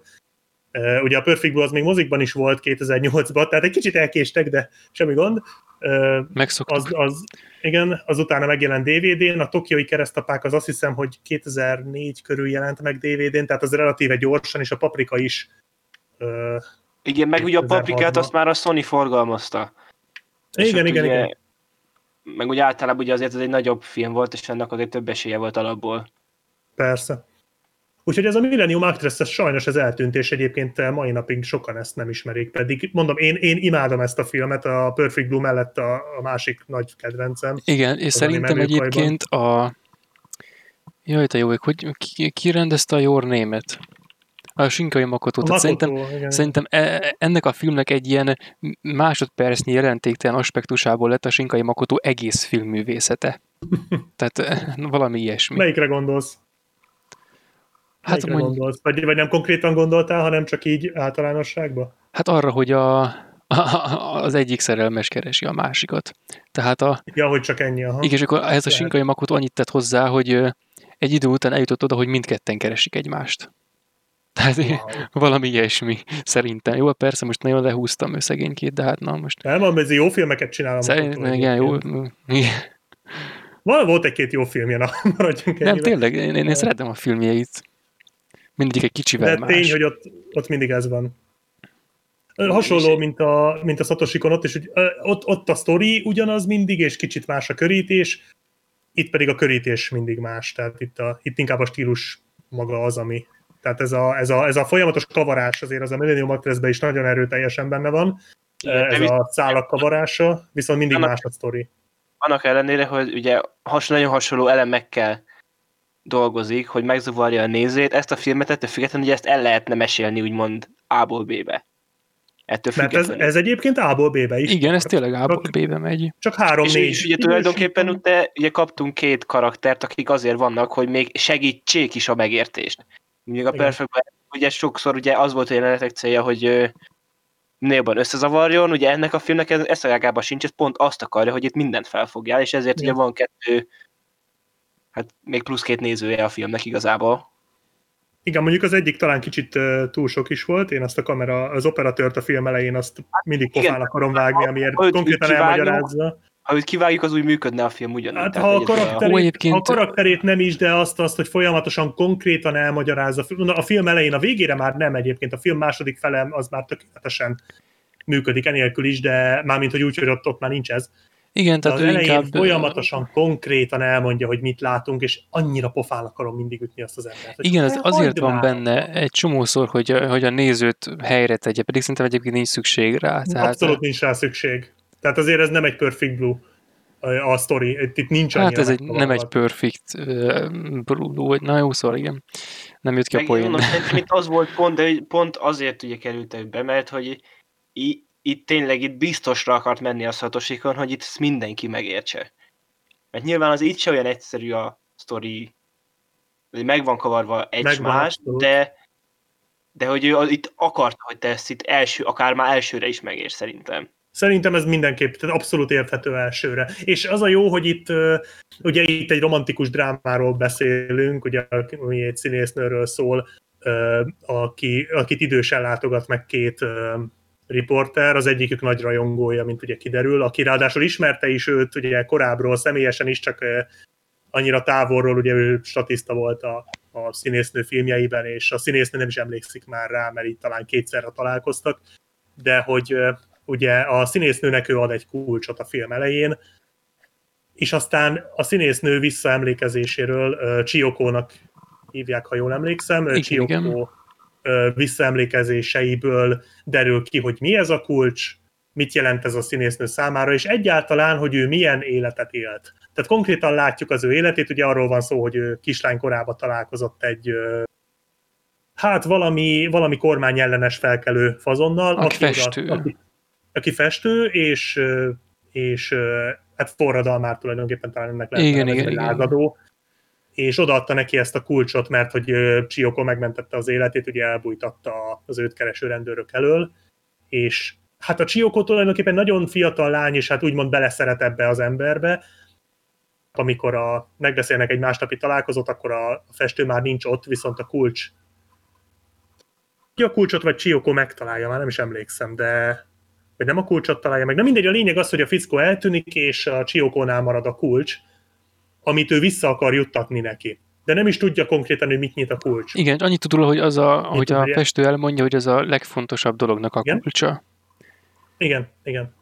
És uh, így van. És, és tulajdonképpen azt látjuk, hogy Csiokóból színésznő lesz, és hát ő folyamatosan keresi ezt az embert, és közben színésznőként befut, nagyon híres lesz, és az a plusz csavar a filmben, hogy vissza, tehát az idős színésznő, aki már a 80-as éveihez közelít, visszaemlékezéseit látjuk, és hasonlóan, mint a Perfect Blue-ban, itt is összemossa a Satoshikon a valóságot, és a, azokat a film jeleneteket, amik, e- amik ebben az, azoknak a filmeknek a jeleneteit, amikben Chioko játszott, viszont mivel ugye egy idős nő be, meséli a történetet, aki egyébként azt hiszem, hogy valami betegsége is van, már nem emlékszem pontosan, hogy mi, de hogy nem, már nem épp elmélyű a nő, így összemossa saját magában. Tehát itt is az van, hogy gyakorlatilag a film, a filmek azok pontosan lefedik azt, ami Chiokóval történt. Tehát Chioko a filmek főszereplője, főszereplőjeként folyamatosan keresi ezt az embert. És nyilván nem erről szóltak a filmek a valóságban, de itt a Perfect Blue- Blue-val ellentétben itt azonnal értjük, hogy azért, mert a nő így emlékszik ezekre vissza, mert összefolynak már az ő fejében a filmek is, a szerepek is, és a valóság is. És én, én egy nagyon-nagyon jó ötletnek tartom azt, hogy a, a két riporter azok konkrétan megjelennek a, a filmekben és Csiokó múltjában, és gyakorlatilag sokszor segítik őt, ugye konkrétan én, én ezt úgy értelmezem, hogy ugye segítik, ahogy, hogy haladjon előre a történet, hogy a nő ne vesszen el az emlékekben, és folyamatosan ők tolják előre a sztorit, és ez tényleg úgy, úgy ábrázolta a rendező, hogy ők konkrétan ott vannak, és sokszor ugye bele is szólnak a történetbe. Ugye sokszor például a, a report, a, nem, a, nem az operatőr, hanem a, a riporter az sokszor megmenti Csiokót a film, a, Csi, Csiok, a Csiokó által játszott szereplőket, ugye megmenti egy másik szereplő bőrében, és a többi. Ez szerintem egy tök jó ötlet, és nem is nagyon láttam még máshol ilyet. Nekem ki kell emelnem a filmnek a befejezését, ami szerintem egyszerűen csodálatos. A annyira gyönyörű szép, és, és annyira erős az, hogy meg tényleg rendezői bravúr, hogy egyetlen mondatot mond Chioko a film végén, az utolsó mondat, és az, az gyakorlatilag az, az, azzal az egy mondattal elmesélte az egész történetet. Igen, csak az, az egy olyan pontot Az az tesz a egy mondat mondat, az- az végére. úgymond- Tehát az, igen. Tehát egyszerűen csodálatos. Az egy, egy gy- gyönyörű szép film, ami engem mindig meghat, mindig magával ragad. Nagyon hasonló a Perfect Bluehoz abban az értelemben, hogy hogyan kezeli az idősíkokat, de, de közben meg ennél jobban nem is különbözhetne a Perfect Blue-tól. Tehát tényleg egy, egy ez úgymond olyan, mint hogyha, egy, mint hogyha variáció lenne egy témára, hogy megcsinálta a pszichotriller variációt, és most megcsinálta a romantikus dráma variációt. És ugyanolyan tökéletes a maga módján szerintem. Egyébként ezért is van szerintem, hogy a, hogy a Perfect Blue az erőszakos témáról szól erőszakosan, ez, egy, ez igazából egy barátságos film, egy szép történet, tehát ez barátságosan bánik az eszközökkel is. Tehát itt szerintem ez megint az, hogy a, a tartalmat nem csak azzal hangolta hozzá a formához, hogy a, a filmben lévő események ö, pontosan miről szólnak, hanem ahogy maga az a film, amit ő készített, az is, az is hogy néz ki. Tehát itt megint mi- minden ugyanazért a célért megy. Csak, csak egy ilyen nagyon szép módon megy ugyanazért a célért. És ugye ezt a adás előtt beszéltük, de ugye hogy a Perfect Black Sheep ugye mondta, hogy mennyi eh, ugye Aronofsky is mennyit merített a Satoshi Ó, Konban, igen, igen, igen. a Perfect Blue is szinte, kon- vagy a Fekete Atyú egy konkrét adaptációja a Perfect Hát, Blue-nak. igen, igen, az... A Mr. Nobody nem láttátok el, nekem ez a film Nem. nagy, nagyon nagy. Szerintem most nem tudom, hogy nem olvastam utána, hogy így van-e, de miközben néztem, nekem nagyon az volt az érzésem, hogy az nagyon sokat meríthetett ebből. Nem, a, a Mr. Nobody az fönn van az IMDb watchlistemen, de adás előtt megbeszéltük, hogy ennek mennyi jelentősége van. Hát, hogy ez Mhm. körülbelül mennyit jelent, de, de igen, hogy- a Mr. Tehát, hogy már, hogy az elmondom, szerintem azt itt ugye az az van ott is, hogy egy öreg úr elmeséli az élete történetét, és ö, csak ott, ott az a különbség, hogy ott az van, hogy van egy pont a életébe, és ott nem a, tehát ott nem a film és a valóság mosódik össze, hanem ott az van, hogy ott alternatív valóságok keletkeznek, és hogy ő elmeséli, hogy mindegyiket. Aha. Hát tulajdonképpen itt is valahol erről van szó, mert Chiyoko ezeket úgymond alternatív valóságként hát nem éli meg, de hogy úgy emlékezik rájuk. Igen.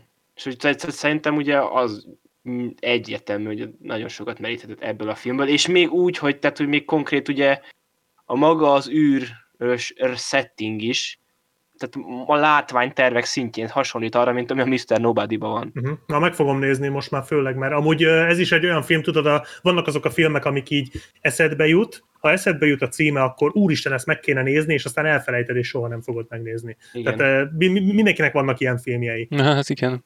Most És- is kísértenek, ez- csak nem tudom melyik azok. Ez- Majd eszedbe jut, és akkor két napig meg akarod nézni, aztán Pontosan. Aztán Igen. megint, igen.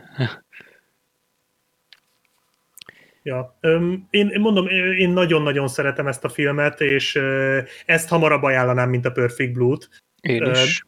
Itt azért egy pici animézés van, főleg ugye a riporterek, ők azért egy kicsit animések, de nem vészes szerintem. Tehát Na, még bőven, abszolút tolerálható. bőven. Meg nem is feltétlen szorul tolerálásra, tehát ha, ha most úgy nézzük, hogy... Hát figyelj, azért vannak olyanok, akik ettől, ettől hülyét kapnak. Á, Tehát ez én igen, ismerek igen. ilyet sajnos. Jó, érthető módon ez egy eléggé tényleg nagyon harsány műfaj, és de ez abszolút nem az a kategória, tehát azért ennél sokkal ez a tolerálható, tehát ez a, ez Mindenképpen. a tolerálható, tolerálható szint. Abszolút. Tehát ez meg kevés. Tehát tényleg a film elején van valamennyi, a film végén már ezek a riporterek is abszolút belesimulnak a sztoriba. És a film végén egyébként úgy nagyjából le is csendesedik a film. Tehát ugye az elején ugye látjuk a múltat, ott még követhető, aztán amikor jön a színésznővé válása Csiokónak, akkor egy kicsit úgy kapkod, ami kicsit, talán ott hasonlít a legjobban a Perfect Blue-ra, ott nagyon sok vágás van. Rengeteg ilyen montázs jelenet van a filmben egyébként. Amikor, Igen, igen, azt ki is akartam emelni. igen, azok gyönyörűek, tehát a csodálatos. Tényleg az egész filmre az a leg, legjobb szó, hogy gyönyörű. De ott egy kicsit azért úgy el lehet veszíteni a fonalat, hogyha mondjuk az ember nincs fölkészülve rá. A Perfect Blue után nem fogod elveszíteni a fonalat, tehát a Perfect Blue után, ha nézed ezt, akkor ez tökéletesen követhető Levezetés de- lesz hozzá. Abszolút, igen. De így, így önmagához képest azért egy kicsit, de a végére úgy, úgy lecsöndesedik, egy kicsit úgy leegyszerűsödik, ott talán két szál van már csak a végére, úgy, úgy ott már tényleg követhető meg. Szép fokozatosan itt, itt nem az van, mint a Perfect Blue-ba, hogy megkavar, hanem itt szép fokozatosan tiszta lesz, hogy, hogy mi micsoda, ugye szépen minden apró kis mozzanat értelmet nyer, hogy például, hogy, hogy ki az a, az az idős boszorkány, tudod, aki mindig mondja neki, Igen, hogy, igen. Hogy nem találod meg, és hogy örökké gyűlölni foglak. Az is szépen a helyére kerül, hogy, mi, hogy mi, miért vannak a holdon az elején, az is szépen a, a helyére kerül. És, és minden értelmet nyer, és egy gyönyörű szép, tényleg kikerekedik egy gyönyörű szép lezárásba. Tö- Tökéletesen ráérzett a rendező, hogy itt nem kell megkavarni a szálakat, itt nem az a cél, itt nem, itt nem tesz jót a filmnek, hogyha a végén még jobban összekavar, itt az kell, hogy szépen minden a helyére kerüljön, minden értelmet nyerjen, és úgy szépen le legyen zárva. És így a végén ezáltal szerintem egy sokkal összetettebb élmény lesz, mert én azt imádom nagyon ebben a filmben, hogy nem csak egy szerelmi történetet látok, hanem hogy tényleg a Chioko egész életét belerakta ebbe a filmbe. Tehát, hogy másfél órában pontosan tudni fogod, hogy ez a lány mikor mit csinált. És nem úgy, mint mit tudom én egy átlag romantikus filmben, hogy ja, izé fiatal volt, aztán összeismerkedett a nagyővel, aztán gyereke lett, aztán a nagyő elhagyta, de Igen, aztán... ez a, ez a legjobb, ahogy te most ezt elmesélted, ott megtörténik a szereplőkkel a dolog, itt ők csinálják. Tehát itt, itt élne, élnek egy életet.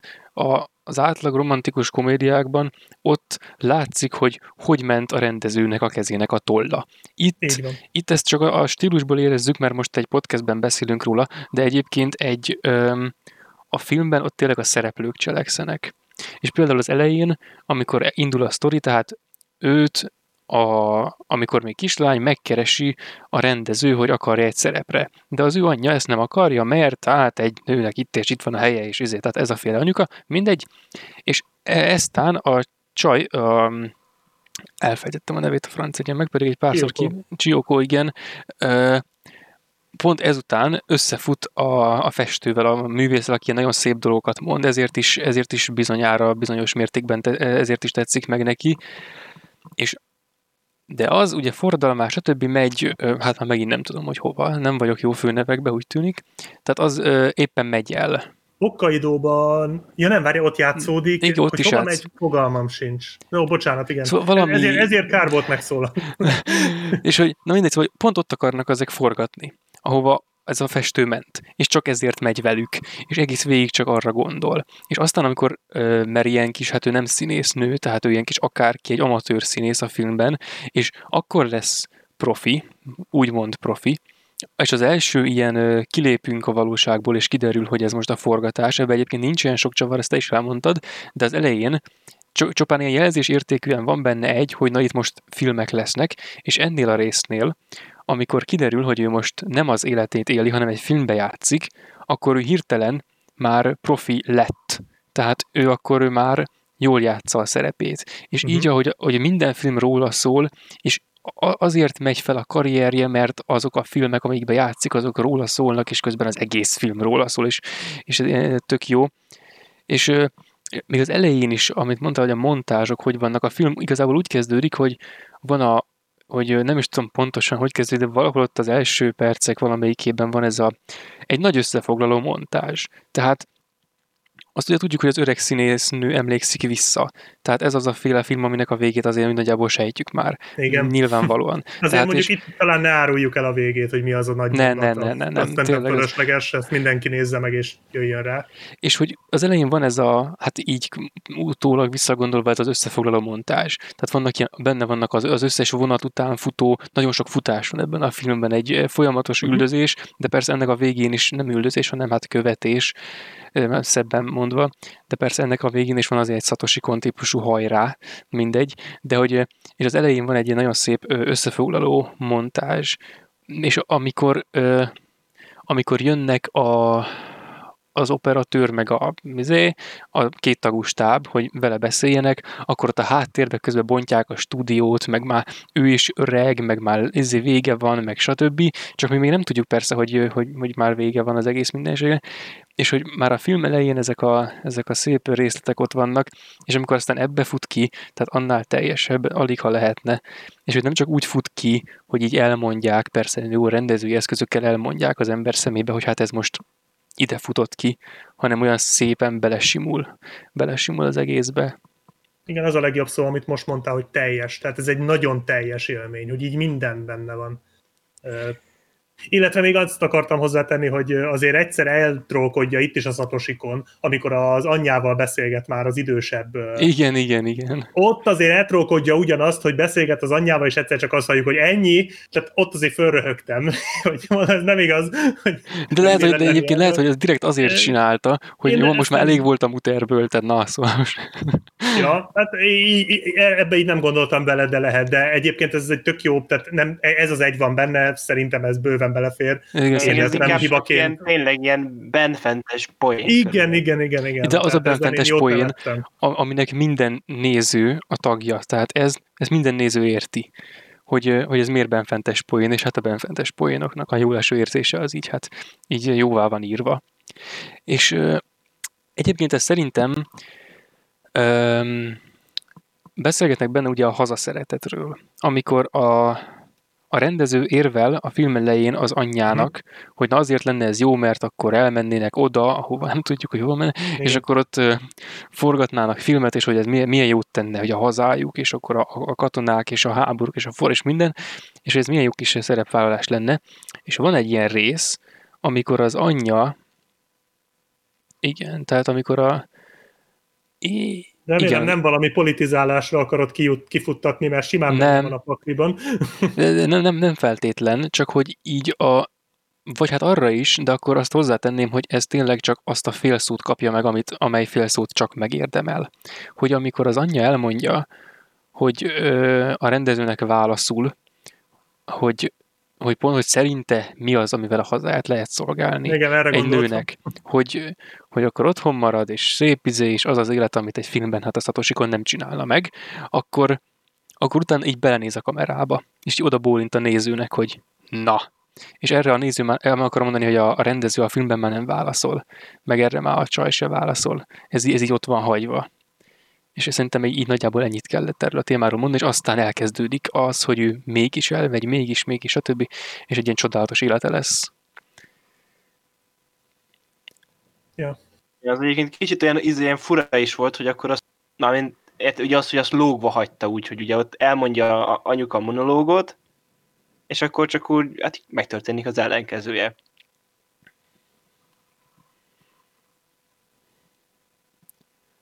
Hát igen. Piros könd. Ja. Hát, ugye, ugye, hogy véget ér a jelenet azzal, hogy ott ő elmondja. Hát ugye akkor megy ki a Chioko. Tehát ott van az, amikor fölkel és kisétál. Igen, és, igen, igen. igen. Igen, hát az ott lehet, hogy ez, ez már ez már egy, egy nyílt kiállás volt a Satoshi Kon részéről. Azért tudjuk, hogy ott Japánban hogy mennek ezek a dolgok. Lehet, hogy, lehet, hogy ez, egy, ez egy politikai állásfoglalás volt. Azért rá nem jellemző, hogy nagyon politizálna. igen, egyáltalán nem. úgyhogy Itt is talán csak úgy hogy egy- belekapott. Szóval úgy. Ja, egy apró fricska.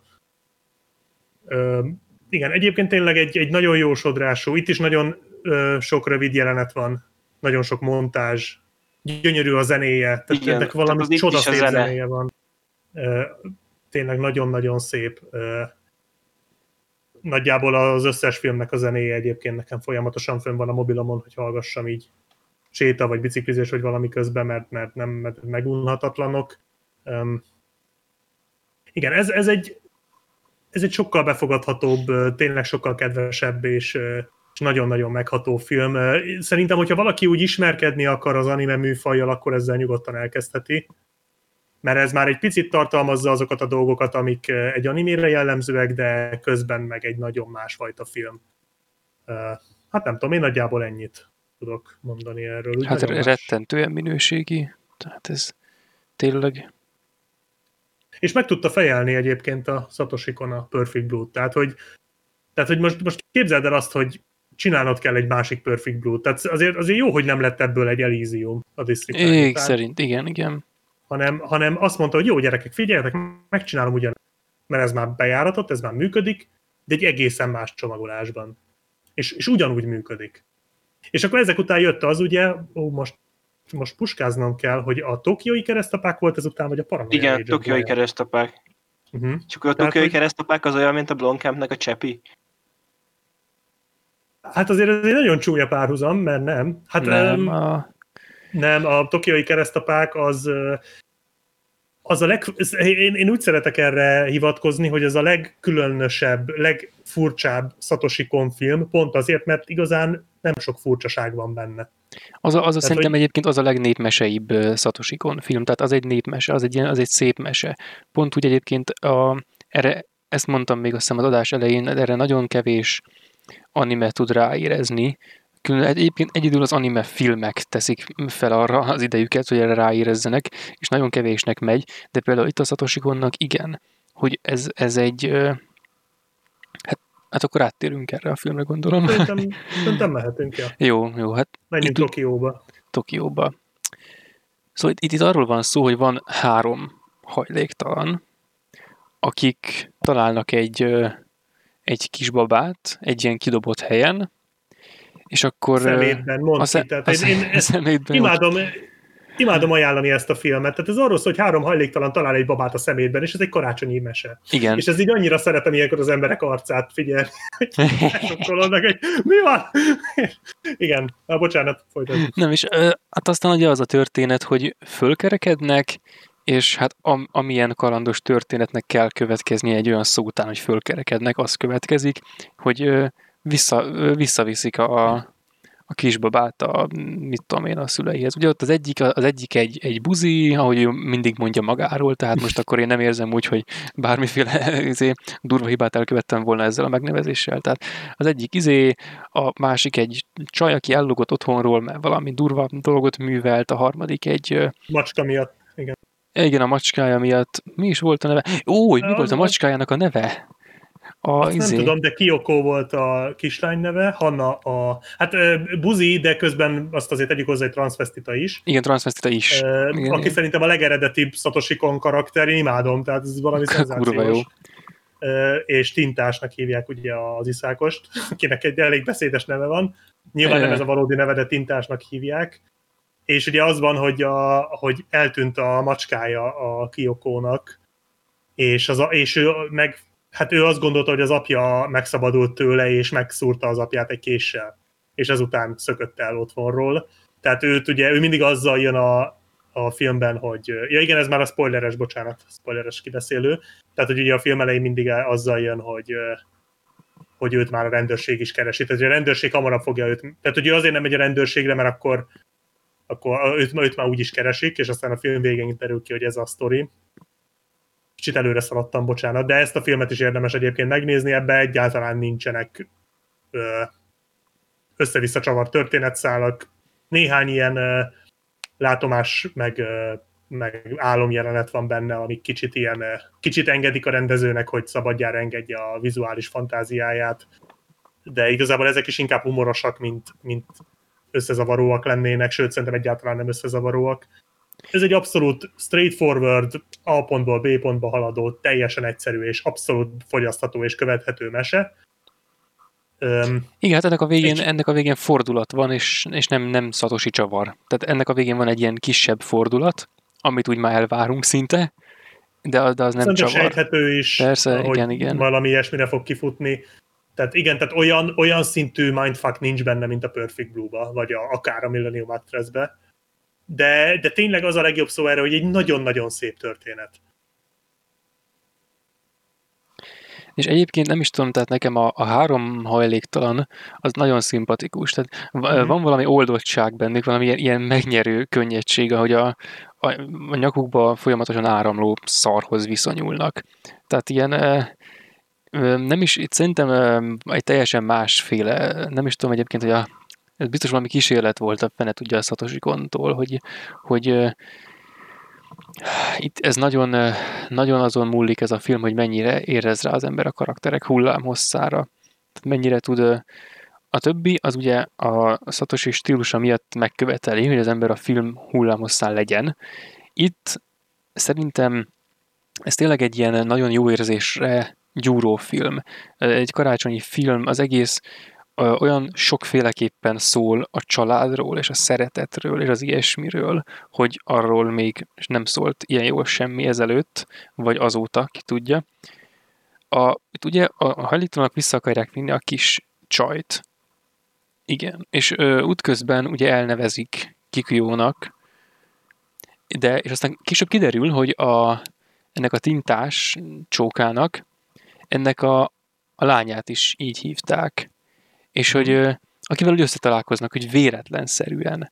És az egész film ezért annyira olyan, mint amilyen szerintem, hogy vannak benne ilyen, ilyen véletlenek, amikor a mindig ami egy ilyen hirtelen dolog, így felülír egy csomó mindent. Van az a rész, mikor bemennek egy boltba, valamit akarnak vásárolni, Igen, igen. és akkor van a... Gondolsz. Igen, igen. És ott uh-huh. elkezdenek vitatkozni valaki belejük, és egy mentőautó, mert arról folyik a vita korábban, jaj, büdösek, menjenek már ki a boltból a francba, meg ne üljenek már oda, hova ez, és akkor, és erről vitatkoznak már kint, és így, így belerohan egy mentőautó az izébe. És akkor egy percre így mindenki megáll, és a vita természetesen megszűnik, és, és tényleg hát egy, ez egy ilyen, egy ilyen isteni csoda, vagy a fene tudja, mi volt Abszolút, ez. hát ugye pont oda megy a, rend, a mentőautó, ahol ők ültek. Tehát, hogyha ők nem mennek ki, akkor Igen. elsodorta volna őket. És, és, És ugye pont előtte mondta a Hana, hogy hát ez egy isteni csoda ez a gyerek. És akkor mondja a mentőautó után, hogy hát tényleg az. Tehát, hogy konkrétan történik egy isteni csoda utána velük, igen, és ugye igen. ott, ott érzi azt, hogy akkor ez megerősítette. Miyukinak hívják a lányt. Kyoko az a kisbaba, bocsánat. Ja, így tényleg, tényleg, mondtam. tényleg. Közben puskázok, ezek a nevek, ezekkel bajba vagyok mindig. Ja, de tényleg az még ilyen izé, hogy utána kiszáll a mentős a kocsiba, és azt mondja, hívják már a mentőket. Igen, De ez a... nekem a legjobb poén a filmben az, a, az az angyal, tudod, aki megjelenik a tintásnak, amikor ő már ö, haldoklik ott a... Ja, igen. Hát, nem haldoklik, de hogy összeverik, és ilyen delíriumos rémálma van, és a, megjelenik az angyal, hogy tegyek, és kérdezi, hogy tegyek csodát, vagy hívjak mentőt, és mondja, hogy hívjon mentőt, és te pivasz disznó. Bedurcizik a izé az angyal. Kurva jó. De egyébként igen, nagyon, nagyon kedves humora van a filmnek, és rohadt jó párbeszédeket írt hozzá. A, tehát nagyon jók a párbeszédek a, a karakterek között, tehát azok az interakciók, ahogy tényleg, amit mondtál, ahogy beszélnek egymással, folyamatosan tépik egymást, de valahogy érzed, hogy igazából nem... Ők is olyanok, mint egymás... egy család. Tehát igen, igen, még ők mert... is.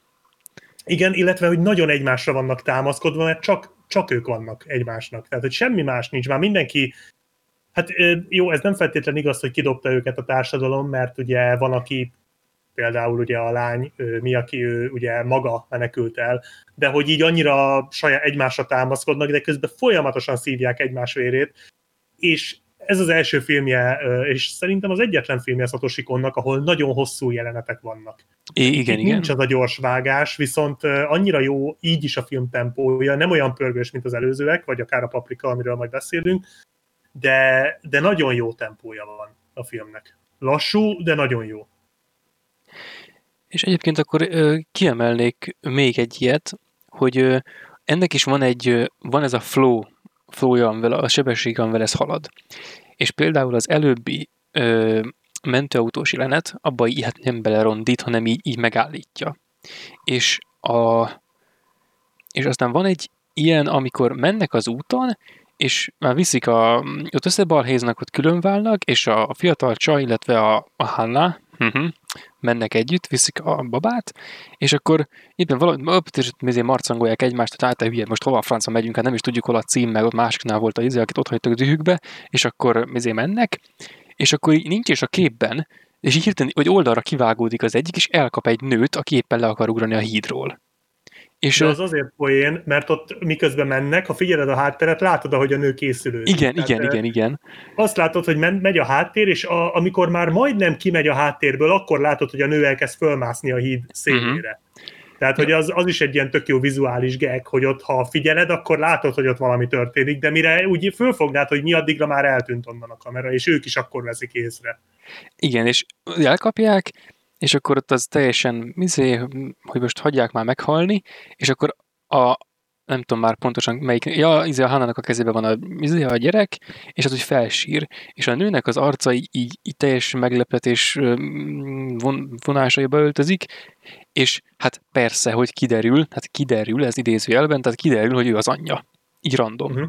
És Hát persze utána kiderül, hogy ő hát csak úgy az anyja ennek a gyereknek, hogy ő e, korábban már ellopta őt a, a kórházból, mert az ő gyereke viszont meghalt, és ezért az ő mizé családja tönkrement, és a minden tönkrement, és látjuk a házukat lerombolva, de azt még korábban látjuk, csak ilyenkor mhm. azért jó, ha izé, tehát hogy az ő életük teljesen tönkrement e, így ebből a szempontból. De ezt, ezt a szereplők akkor nem tudják, és visszaadják neki a, a, ez a gyereket, és úgy tűnik, hogy az anyuci mennyire boldog, vagy mit tudom, és akkor úgy külön válnak. Ezek ketten elmennek máshol, de a másik szálon közben a tintás összetalálkozik a, a mindenkivel, és ő meg közben rá, a férjével találkozik ennek a nőnek. Igen, igen. És a férje közben elmondja neki, hogy nem, nem úgy van, ahogy azt hitték, hanem pont fordítva, és hogy tényleg a, a nő lopta el, és hogy nem az övék, és hogy hát ez a, ez a házasság ez nem azért ment tönkre, mert ő a férfi, ahogy korábban hittük, volt a gonosz, hanem ez hát eh, egy ilyen beteg helyzet, ami hát eh, az emberi jóérzést mindenképpen megbirizgálja egy kicsit. Nyilván egy, egy, egy nagyon szar helyzet, mikor az embernek, főleg születés után, jó, ez most kár megítélni, de hogy amikor az embernek meghal a gyereke, és, és ez a történet csak annyi, hogy eh, és az igazából én nem is emlékszem pontosan, hogy hogyan kell a srác az utcára, hogy az, az a, nem a srác, hanem a, a, a baba. A férje? Ja, nem, hanem a baba. Tehát a, most így el, elvesztettem a, a fonalat, hogy hogy került az utcára. Tehát oda rakták mindenképpen, csak mert ahhoz voltak... Azt hiszem, hogy nem is derül ki nyilvánvalóan, mert ugye a nő azt mondja, hogy a férfi hagyta el, a férfi pedig azt mondja, hogy a nő. Szerintem én, én a nőre gyanakszom őszintén szólva, de valószínűleg, hogy mondjam, tehát, tehát er, erre szerintem a film annyira nem tér ki, de hogy valami olyasmi lehetett, hogy a nő teljes zavarban volt. Lehet, hogy lehet, hogy mit tudom én, ellopta a babát, aztán tudod, volt egy tisztább pillanata, rájött, hogy ez nem az övé, és, és eldobta. Igen, Ezt így simán igen, el tudom igen. képzelni, de erre, erre annyira nem tér ki a film. De igazából végül is a film egész végig úgy halad, hogy de tényleg, tényleg, mint egy népmese. Az előbbi két ilyen hirtelen pillanat, az nagyon népmesei, de például az is, ahogy ott van ez, hogy a srác, a srác, de jó ég, tehát a baba mellett mindig van egy, van egy kulcsomó, akkor az a kulcsomó elviszi őket egy szekrényhez, a szekrényben van egy izé, a képen, amit ott találnak, a háttérben van, van egy van két torony, az a, az a két torony, és akkor Igen.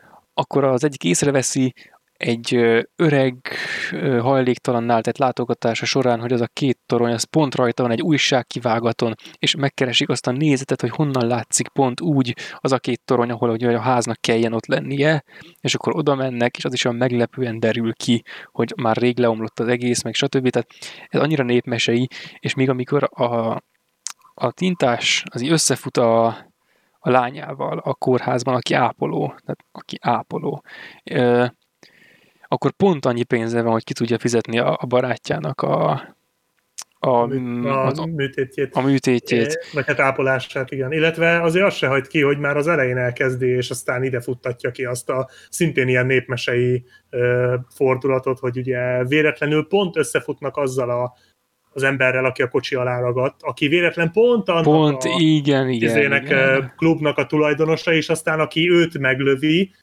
meg akarja lőni, az, azt ja, Hát a- a... a pincért találják el, és aztán nem, bocsánat, ott azon a bulin találkoznak azzal az emberrel, aki a tintást tönkretette, azt az embert lelövik, és azt az embert pont a tintás lánya ápolja. Tehát, hogy, hogy itt ilyen szinten vannak Igen, ezek a számok, vár, így, és- össze, így érnek össze. És aki lelövi azt, aki a tintást tönkretette, az igazából nem ö, hát a pincér, az No, túlszul mert ejti a csajt, és A elviszi csajt, haza magukhoz. És akkor ott van egy, van egy nagyon, nagyon ö, szép, nagyon szép film, tehát egy nagyon jó beszélgetés. Egy ilyen nagyon, ahol Igen, akik nem is értik egymás nyelvét gyakorlatilag. igen, úgy beszélgetnek, hogy nem értik egymás nyelvet, és mutogatják a képeket, és ekkor derül ki a csajnak a, a háttérsztoria úgy teljesen. És ezután megy ki, azt hiszem, pont ezután, vagy valami, tehát mindegy, most nem emlékszem pontosan, de például ez is egy olyan jelenet, ami után kimehetne, mint ahogy valamelyik után ki is megy, és felhívja a szüleit. Persze nem mond semmit a kagylóban, hanem utána lerakja, de hogy, hogy felhívja és meghall, meghallja megint az apjának a hangját, és akinek az első kérdése az, hogy minden rendben van-e. Igen, Mert egy, igen, egyből tudja, hogy ő hívta. Tehát ilyen... Nem, az később volt, amikor kiderül, hogy mi van a macskával. Tehát az azután volt. Az Ja, igen, igen. Hát, jó. jelenettel utána. De igen, tehát akár ott is kimehetett volna. És ez is egyébként jó, hogy tényleg mind a három szereplőről megtudunk mindent. Mert a Hannának is van egy ilyen kis epizódja, ugye, amikor visszamegy a bárba, ahol dolgozott. Tehát ez is egy nagyon teljes sztori, tehát így fura, hogy gyakorlatilag olyan, mint hogy egy kis mini univerzumba játszódna, tehát mint hogyha, mint hogyha Tokió nagyon kicsi lenne, mint csak egy kis falu lenne, olyan érzeted van, mert mindenki mindenkit ismer, mindenki összefut mindenkivel, azért ez egy nagy, aki nagyvárosban él, az tudja, hogy ez rohadtul nem így van, még ha meg van beszélve egy találkozó, akkor sem biztos, hogy össze, összefut Akkor illetve- különösen. igen, de, de itt, itt tényleg ezek a mesebeli elemek, ezek ilyen kis, kis ilyen mikrouniverzumot generálnak maguk körül, amiben játszódik az egész sztori, de azon belül mindenről mindent megtudsz. És emiatt lesz egy nagyon teljes élmény ez a film. Igen, de, és, de nem ez a tipikus módon, hanem ilyen, ilyen mesei csodálatos módon. És szépen el van mesélve az egész. És ez, a, hogy ez a mikroverzumok itt a, a Tokion belül, ez tök, tökre olyan, hogy, hogy mindenki valahogy végül visszatalál a családjához. Tehát itt ők hárman hát karácsonyi film, ezt azért el kell mondani ilyenkor. Tehát, hogy ők itt hárman hajléktalanokként olyanok, mint egy férj, meg a feleség, meg van a, a tini lány, és akkor ők ott izé szapulják egymást, de az olyanok, mint egy család. És akkor elindulnak erre a tanulságos útra, ami végül mindenkinek azt adja, ami nekik kell. És végül, ez persze a filmben így nem derül ki, de pont ilyenek a népmesék, hogy vajon mi történik eztán a tintástól, aki ott a lányával olyan szépen elbeszélgetett, aki férhez fog menni, a- a orvoshoz, a stb. A másik útközben összetalálkozik a, ott, akit ő anyának hív, ahol dolgozott korábban annak a Mhm. helynek a, a vezetőjével, aki a nyakába ugrik, de ugye ő korábban úgy vezette fel ezt a találkozást, hogy hát nem tudom, hogy ide merjek-e jönni, vagy stb., de hát az nagyon szereti. És a, a lány meg közben felhívja az apját. Tehát mindenkinek ez a családi története végül a helyére kerül ilyen, ilyen szépen. Csak ugye persze ez, ez nem szerepel már a filmben, tehát Hát, pont erre van. igen, illetve ugye itt is ez jön be, hogy ugye kiderül, hogy ő nekik már mindenki megbocsájtott. Igen, igen, el is ők saját magukat, ilyen, magukra haragosak, igen. Tehát, hogy ugye mind a hármukról kiderül, hogy ő, őket várják valahol, csak ők ezt nem ismerik be, és hogyha nem találják meg a babát, ugye, ami a legnagyobb csoda, úgymond ebben a történetben, ugye ott kezdődik az egész, hogy pont ők találták meg, hogyha nem találják meg a babát, akkor lehet, hogy soha nem derül ki, hogy őket valójában már, tehát nekik már réges-rég mindenki megbocsájtott. és ez, ez, ez tényleg egy, egy nagyon szép, szép üzenet a, üzenet a filmnek, és ja, egy nagyon szép sztori. Azért én annyit még hozzátennék, hogy ezt azért én nem ajánlanám bárkinek. Tehát ha valaki írtózik az animétől, akkor ezt 10 perc után ki fogja hajítani az ablakon. Mert, valószínűleg, igen. mert így 10 percet meghallgatsz abból, amit a Hanna művel ebben a filmben, és az még nekem is néha sok. Tehát annyira, annyira harsány ez a film, a karakterek, főleg a Hanna, tehát ő kegyetlenül, annak ellenére, hogy egy rohadt jól megírt karakter, és a magyar, nem tudom, a magyar szinkronnal nézted, de a magyar szinkronja ennek a filmnek zseniális. Nem, én eredetiben néztem. Érdemes belehallgatni magyarul, a, a Hanna, meg a tintás magyar hangjai egyszerűen félelmetesen jó Ah, és de, de nagyon-nagyon harsány. Tehát tényleg a rajzolása is, a mozdulatai, a szinkron hangja is nagyon harsány. Tehát tipikusan ez az animés túlzás, ami szerintem, hogyha valaki nincs fölkészülve erre a, a műfajra, akkor azért meg, meg fogja terhelni nagyon keményen. igen, de még az is, ahogy futnak, hát az is hogy néz már ki, mikor jönnek Hát szembe, csálén, itt, itt, itt, így, így, kalimpálnak, miközben futnak, röhelyes, nagyon, nagyon, nagyon komoly. Hát nem komoly, Igen. csak hogy úgy komoly, hogy na. És a hát film ennek végi üldözés is a film megvan végi ugye üldözés. itt is, ami tényleg nagyon, itt, itt azért sokkal humorosabb és, és könnyedebb az egész. Ez egy akció jelenet. Hát, Igen, konkrétan igen. Ki is van tétje azért, de, de abszolút ez egy, ez egy sokkal fogyaszthatóbb. Tehát egyébként abból a szempontból ez a legfogyaszthatóbb filmje, hogy ez a legegyszerűbb, de közben meg, hogyha, tehát aki nem szereti az animét, az, az szerintem ez legyen az utolsó film a négy közül azok számára, mert ebből a szempontból meg, meg nem annyira, és én egyébként pont ezért gondolom azt, hogy ez a legkevésbé jó filmje a Satoshi Konnak, mert erre nem, nem tudom, lehet, hogy ez direkt volt, de szerintem jobb lett volna, hogyha itt is egy kicsit visszafogja a dolgokat, mert a karakterek azok jó, meg jó ki voltak találva, a történet is jó, a fordulatok is jók, a vizuálisan is nagyon jó a film egyébként. Nagyon. Ez, ez az első olyan filmje a rendezőnek, amin látszik, hogy itt azért már volt büdzsé. Tehát azért tényleg nagyon jól néz ki. Nagyon szépen kidolgozottan meg van rajzolva minden. De, de ez a stílus ezzel, ezzel én nehezen tudok kibékülni sajnos. Akkor mehetünk, szerintem. Részemről. Ja, még... még egy csak annyit, hogy a, a film legvégi, hát nem, valahol ott a legvégi jelenetek között ő kettőt akarok kiemelni. Az egyik az, amikor a, a csöves leszidja a lecsúszott középosztálybeli csávót. Van egy ilyen jelenet. És elmondja neki, ö, beszél ott neki, mit tudom én, emberségről, meg, meg emberérzésekről, meg, meg jóról, meg ilyesmiről, ott, ott nagyon, nagyon csúnyán lehordja a, azt a, a férjét a, a nőcinek. És ez körülbelül a, azelőtt van, hogy elkezdődne a, az üldözés, aminek a vége meg az, hogy a, ott a nő megint le akar ugrani, de most már babával a kezében. És a csaj éri utol először, és az így elkapja, hogy ne essen le. És akkor, amikor a nő már mondaná, hogy mert ott nagyjából meggyőzi, hogy jó, akkor ne ugorjon le, de legalább a babát ne vigye magával. És akkor mondja a nő, hogy jó van, fogja, de akkor pont lecsúsz, akkor pont odaér a másik, az megint elkapja. Akkor már ott lógnak, mint nem tudom én micsoda, és akkor a, a baba így kicsúszik a kezéből valahogy, nem tudom, hogy már ilyesmi, és a Hana egy utána ugrik, így elkapja, beleakad valamibe, de végül leesik, de elkap egy ilyen izét, egy ilyen ö, lepelszerű akármit, amivel az elektromos drótok között, mert pont jön a szél, és belefúj, és olyan, mint egy vitorla, és, és pont besüt a házak között a, a nap, és így leszáll, így, te, így talpra állva, így leszáll a földre, és így fogja a babát a film végén.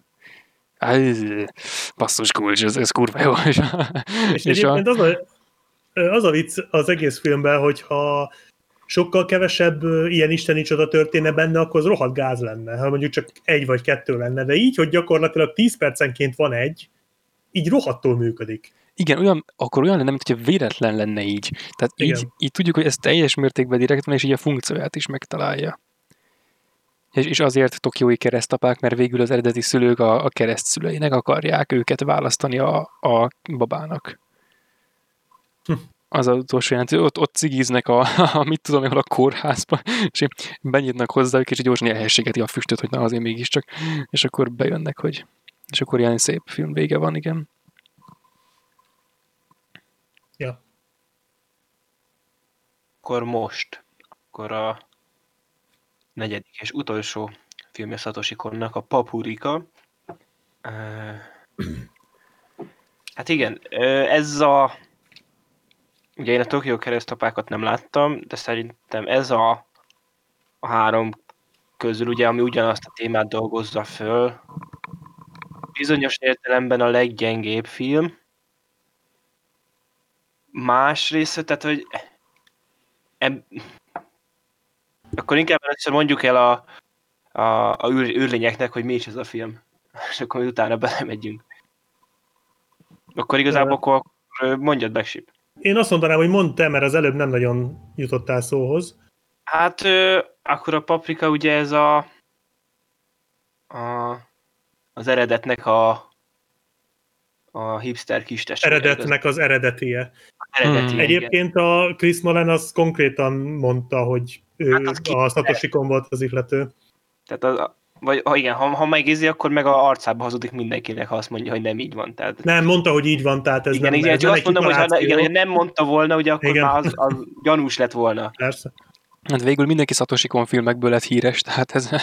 Egyébként nagyon-nagyon sokan merítettek az ő ötleteiből. Tehát nem csak Aronofsky és Nolan, mások is, de ők a leghíresebbek. Tehát az eredet, meg a Fekete Hattyú azok, amik... Hát ugye ezek nem sokkal egymás után jöttek, ugye 2010-es volt az eredet, és szintén 11-es a 2010-es, hattyú. vagy 11-es volt a hattyú, de hogy ott, ott emlékszem, sokan mondták, hogy a Satoshi Konra most ráleltek Hollywoodban, és ez nagyon jól van így. Nagyon helyes. Ja, ja. Igen, és hát ez egy ez nehéz lenne, tehát ez műfajilag besorolni ezt a filmet. Tehát, mert thrillernek nem thriller, tehát Akciófilm, meg talán akciófilm.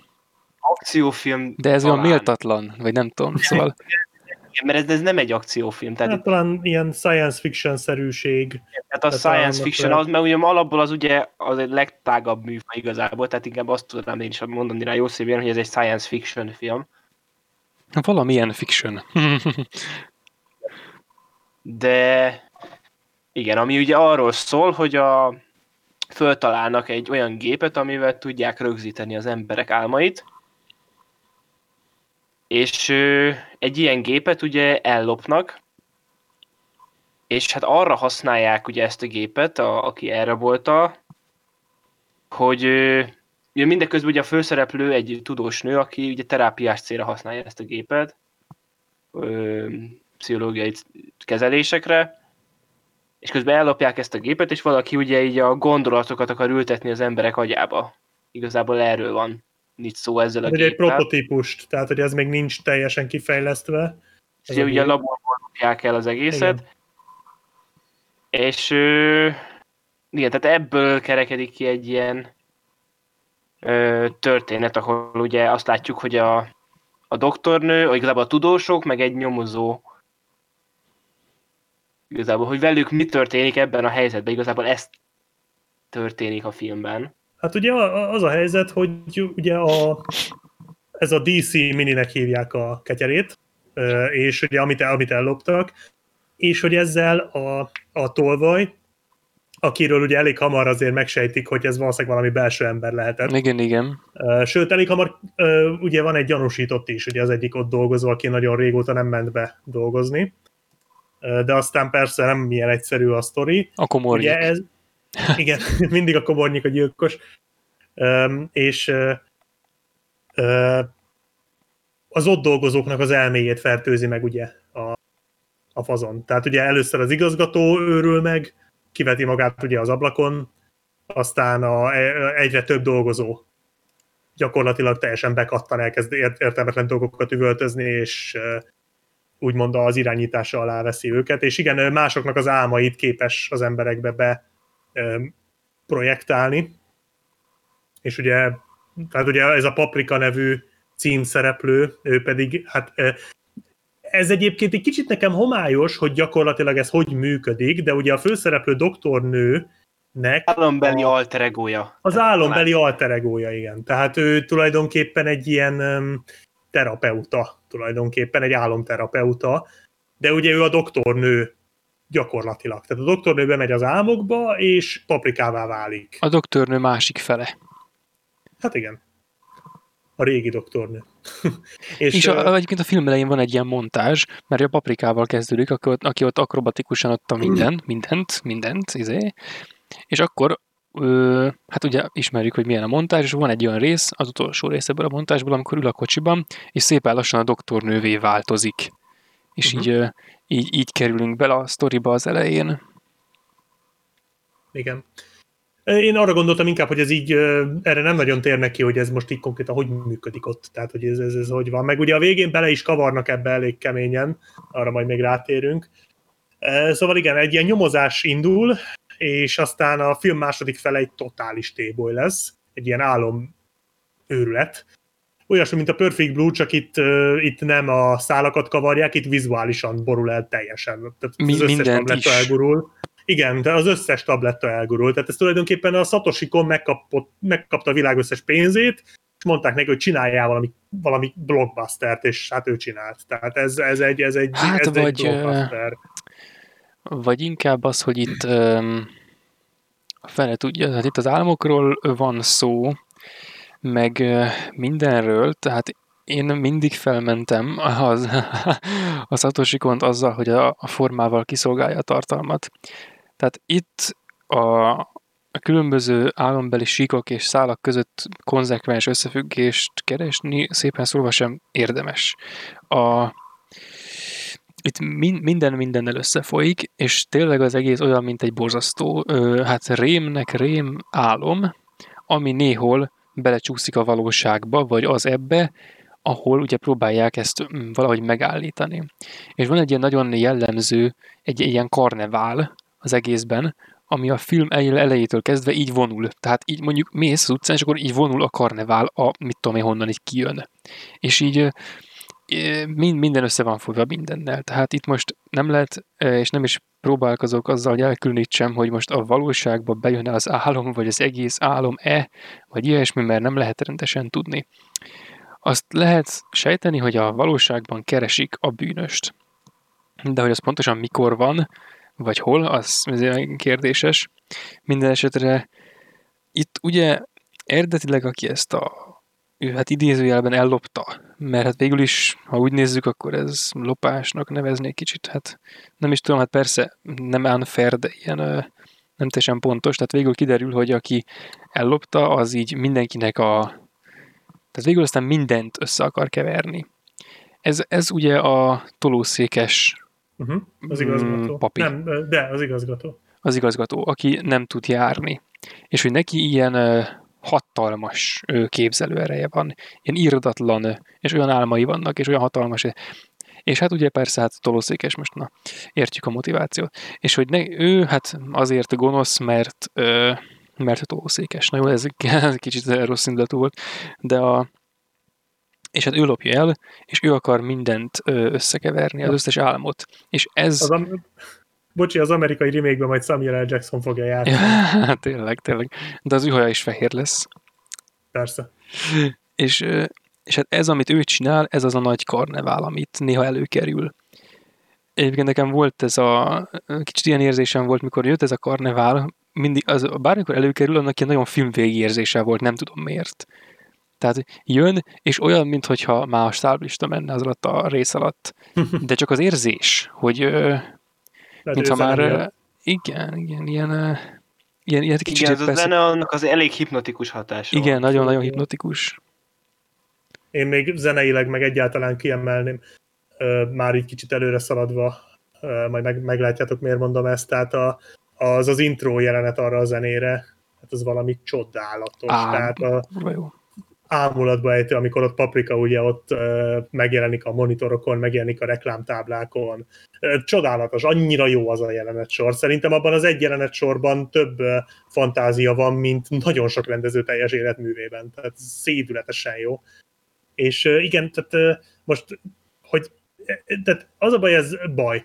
Én azt gondolom, én is azt gondolom, hogy a három filmből, a, ami ezt a össze-vissza csavarós témát csinálja, ez a legkevésbé jó, és az azért van, mert itt a sztori azért nem annyira jó. Tehát egyrészt tényleg ez a, ez a gonoszok motivációja, ez tényleg nagyjából ennyi egyébként, hogy ott van a tolószékes igazgató, aki ezért gonosz, mert tolószékes. Tehát nem sokkal bonyolultabb a motivációja a főgonoszoknak. Tehát körülbelül tényleg ennyi, hogy neki nagy képzelőereje van, és mond valami ilyet a filmben, hogy hogy ezzel a DC mini nevű kütyüvel ezt a nagy képzelőerőt ezt lenyomják egy ilyen tudományos szintre, amit elemezni elemeznek. Igen, meg, hogy álmoknak ne... azoknak, hogy az egy szent és sérhetetlen dolog Igen, az egész. tehát hogy nem ez a lényege, nem, nem elemez, az álmok nem azért vannak, hogy elemezzék. Tehát ez azért, ez, ez nem egy nagy valami.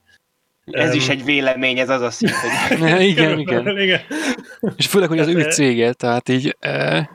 Igen, pontosan, tehát ez, itt azért nem teljesen nem egy ilyen nagyon összetett valami, és akkor ott van ugye a segédje, aki meg még furább, hogy most az, az, az a fiatal orvos, hogy most az miért csinálja, annak mi baja van, tehát nekem ez így az pénzért csinálta tulajdonképpen? Nem, az egy, az egy nagy gyerek, ha arra gondolsz. Tehát hát, a... de, hát, de ennyi? Tehát azért ez, ez oké, egy Marvel filmben azt Olyan, mondom, mint hogy a Chihiro-ban a óriás gyerek.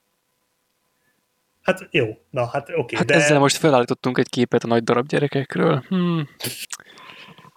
De hogy érted, azért ez egy Satoshi filmbe, főleg egy Perfect Blue, meg ilyenek után azért ez egy kicsit kevés szerintem. És én egyébként pont ezért is mondom, valamilyen szinten én haragszok erre a filmre azért, mert közben viszont vannak annyira jó elemei, és olyan tényleg apró momentumai, amik így annyira tudnak velem rezonálni, de nincsenek igazán kibontva, és így semmi olyat nem tudunk meg, ami, tehát a legtöbb dolog, ami nagyon működik benne, az ilyen mindig hangulati dolog, meg ilyen, az inkább ilyen érzéseket közöl. Meg valljuk be vizualitást, tehát azért ez a film, ahogy kinéz, az azért úgy elég durva.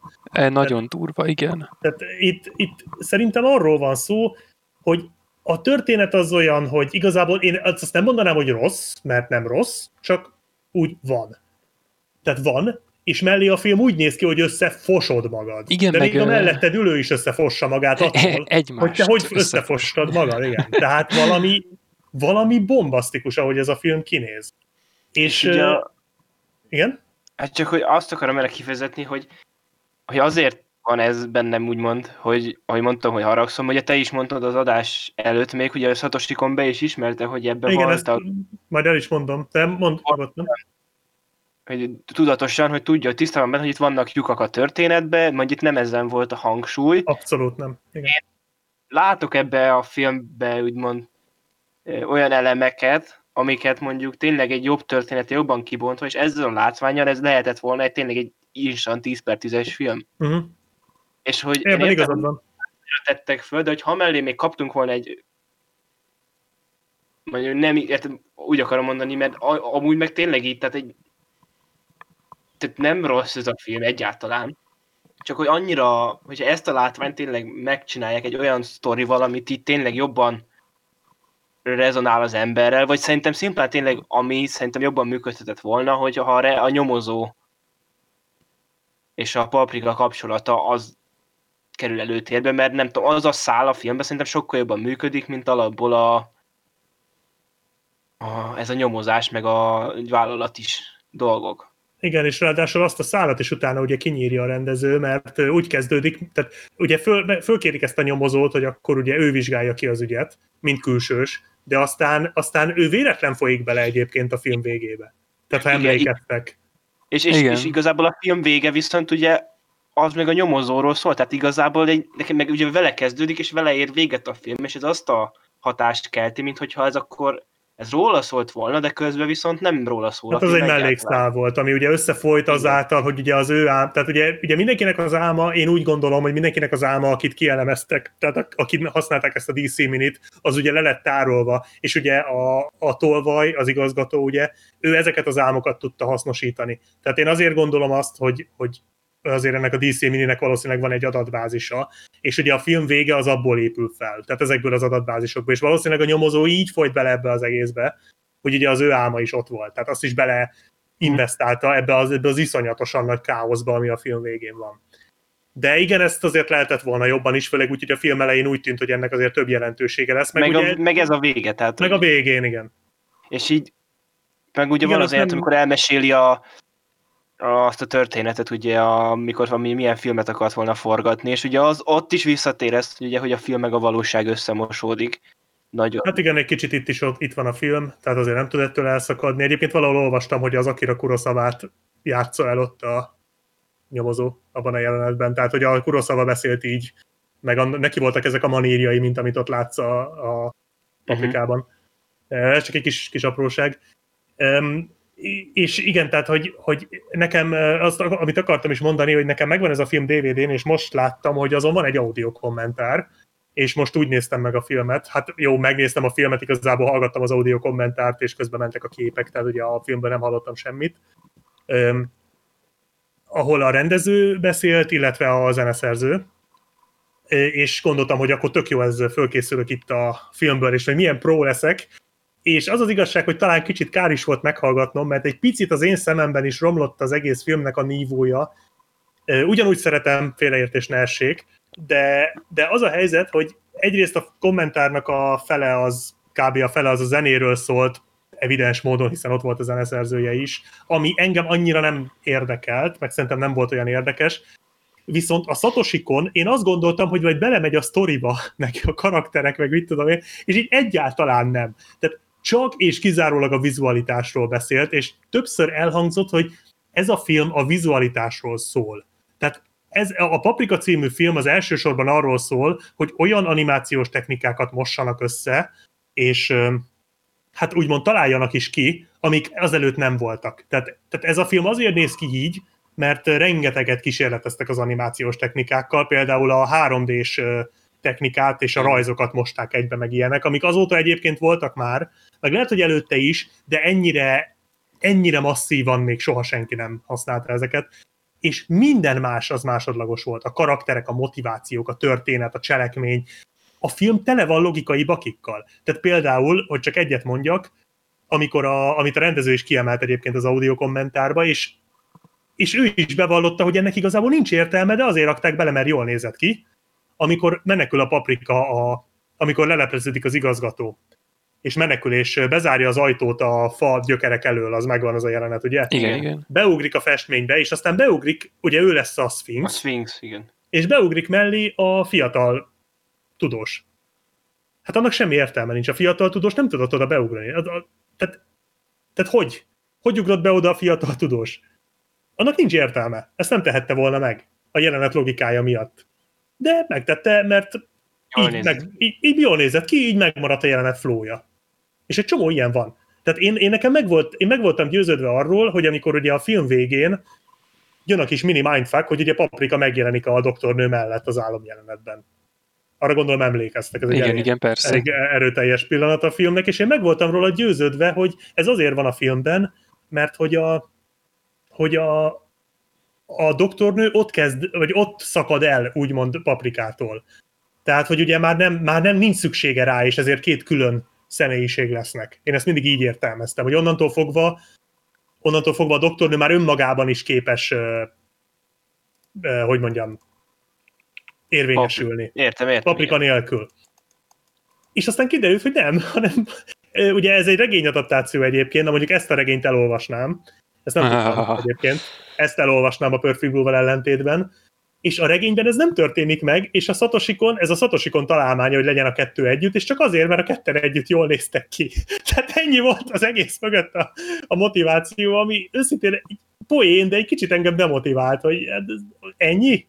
Ez volt az ötlet mögötte, hogy jól néz ki a kettő együtt, komolyan? És, és ez a film ennyi. Tehát itt arról van szó, hogy ezt a filmet egy vizuális uh, orgazmusnak szánták, ami, tehát ez az. Ez, ez a film az de hogy így tényleg minden másodlagos volt, mindent zárójelbe tettek azért, hogy a történet működjön. És például egy másik ilyen, ez, ez tényleg apróság, de hogy például amikor a nyomozó berúg a bárban, abban az, ahol a papikát várja, akkor például azért van a nyomozó arcán fény, mert hogy ez jól néz ki.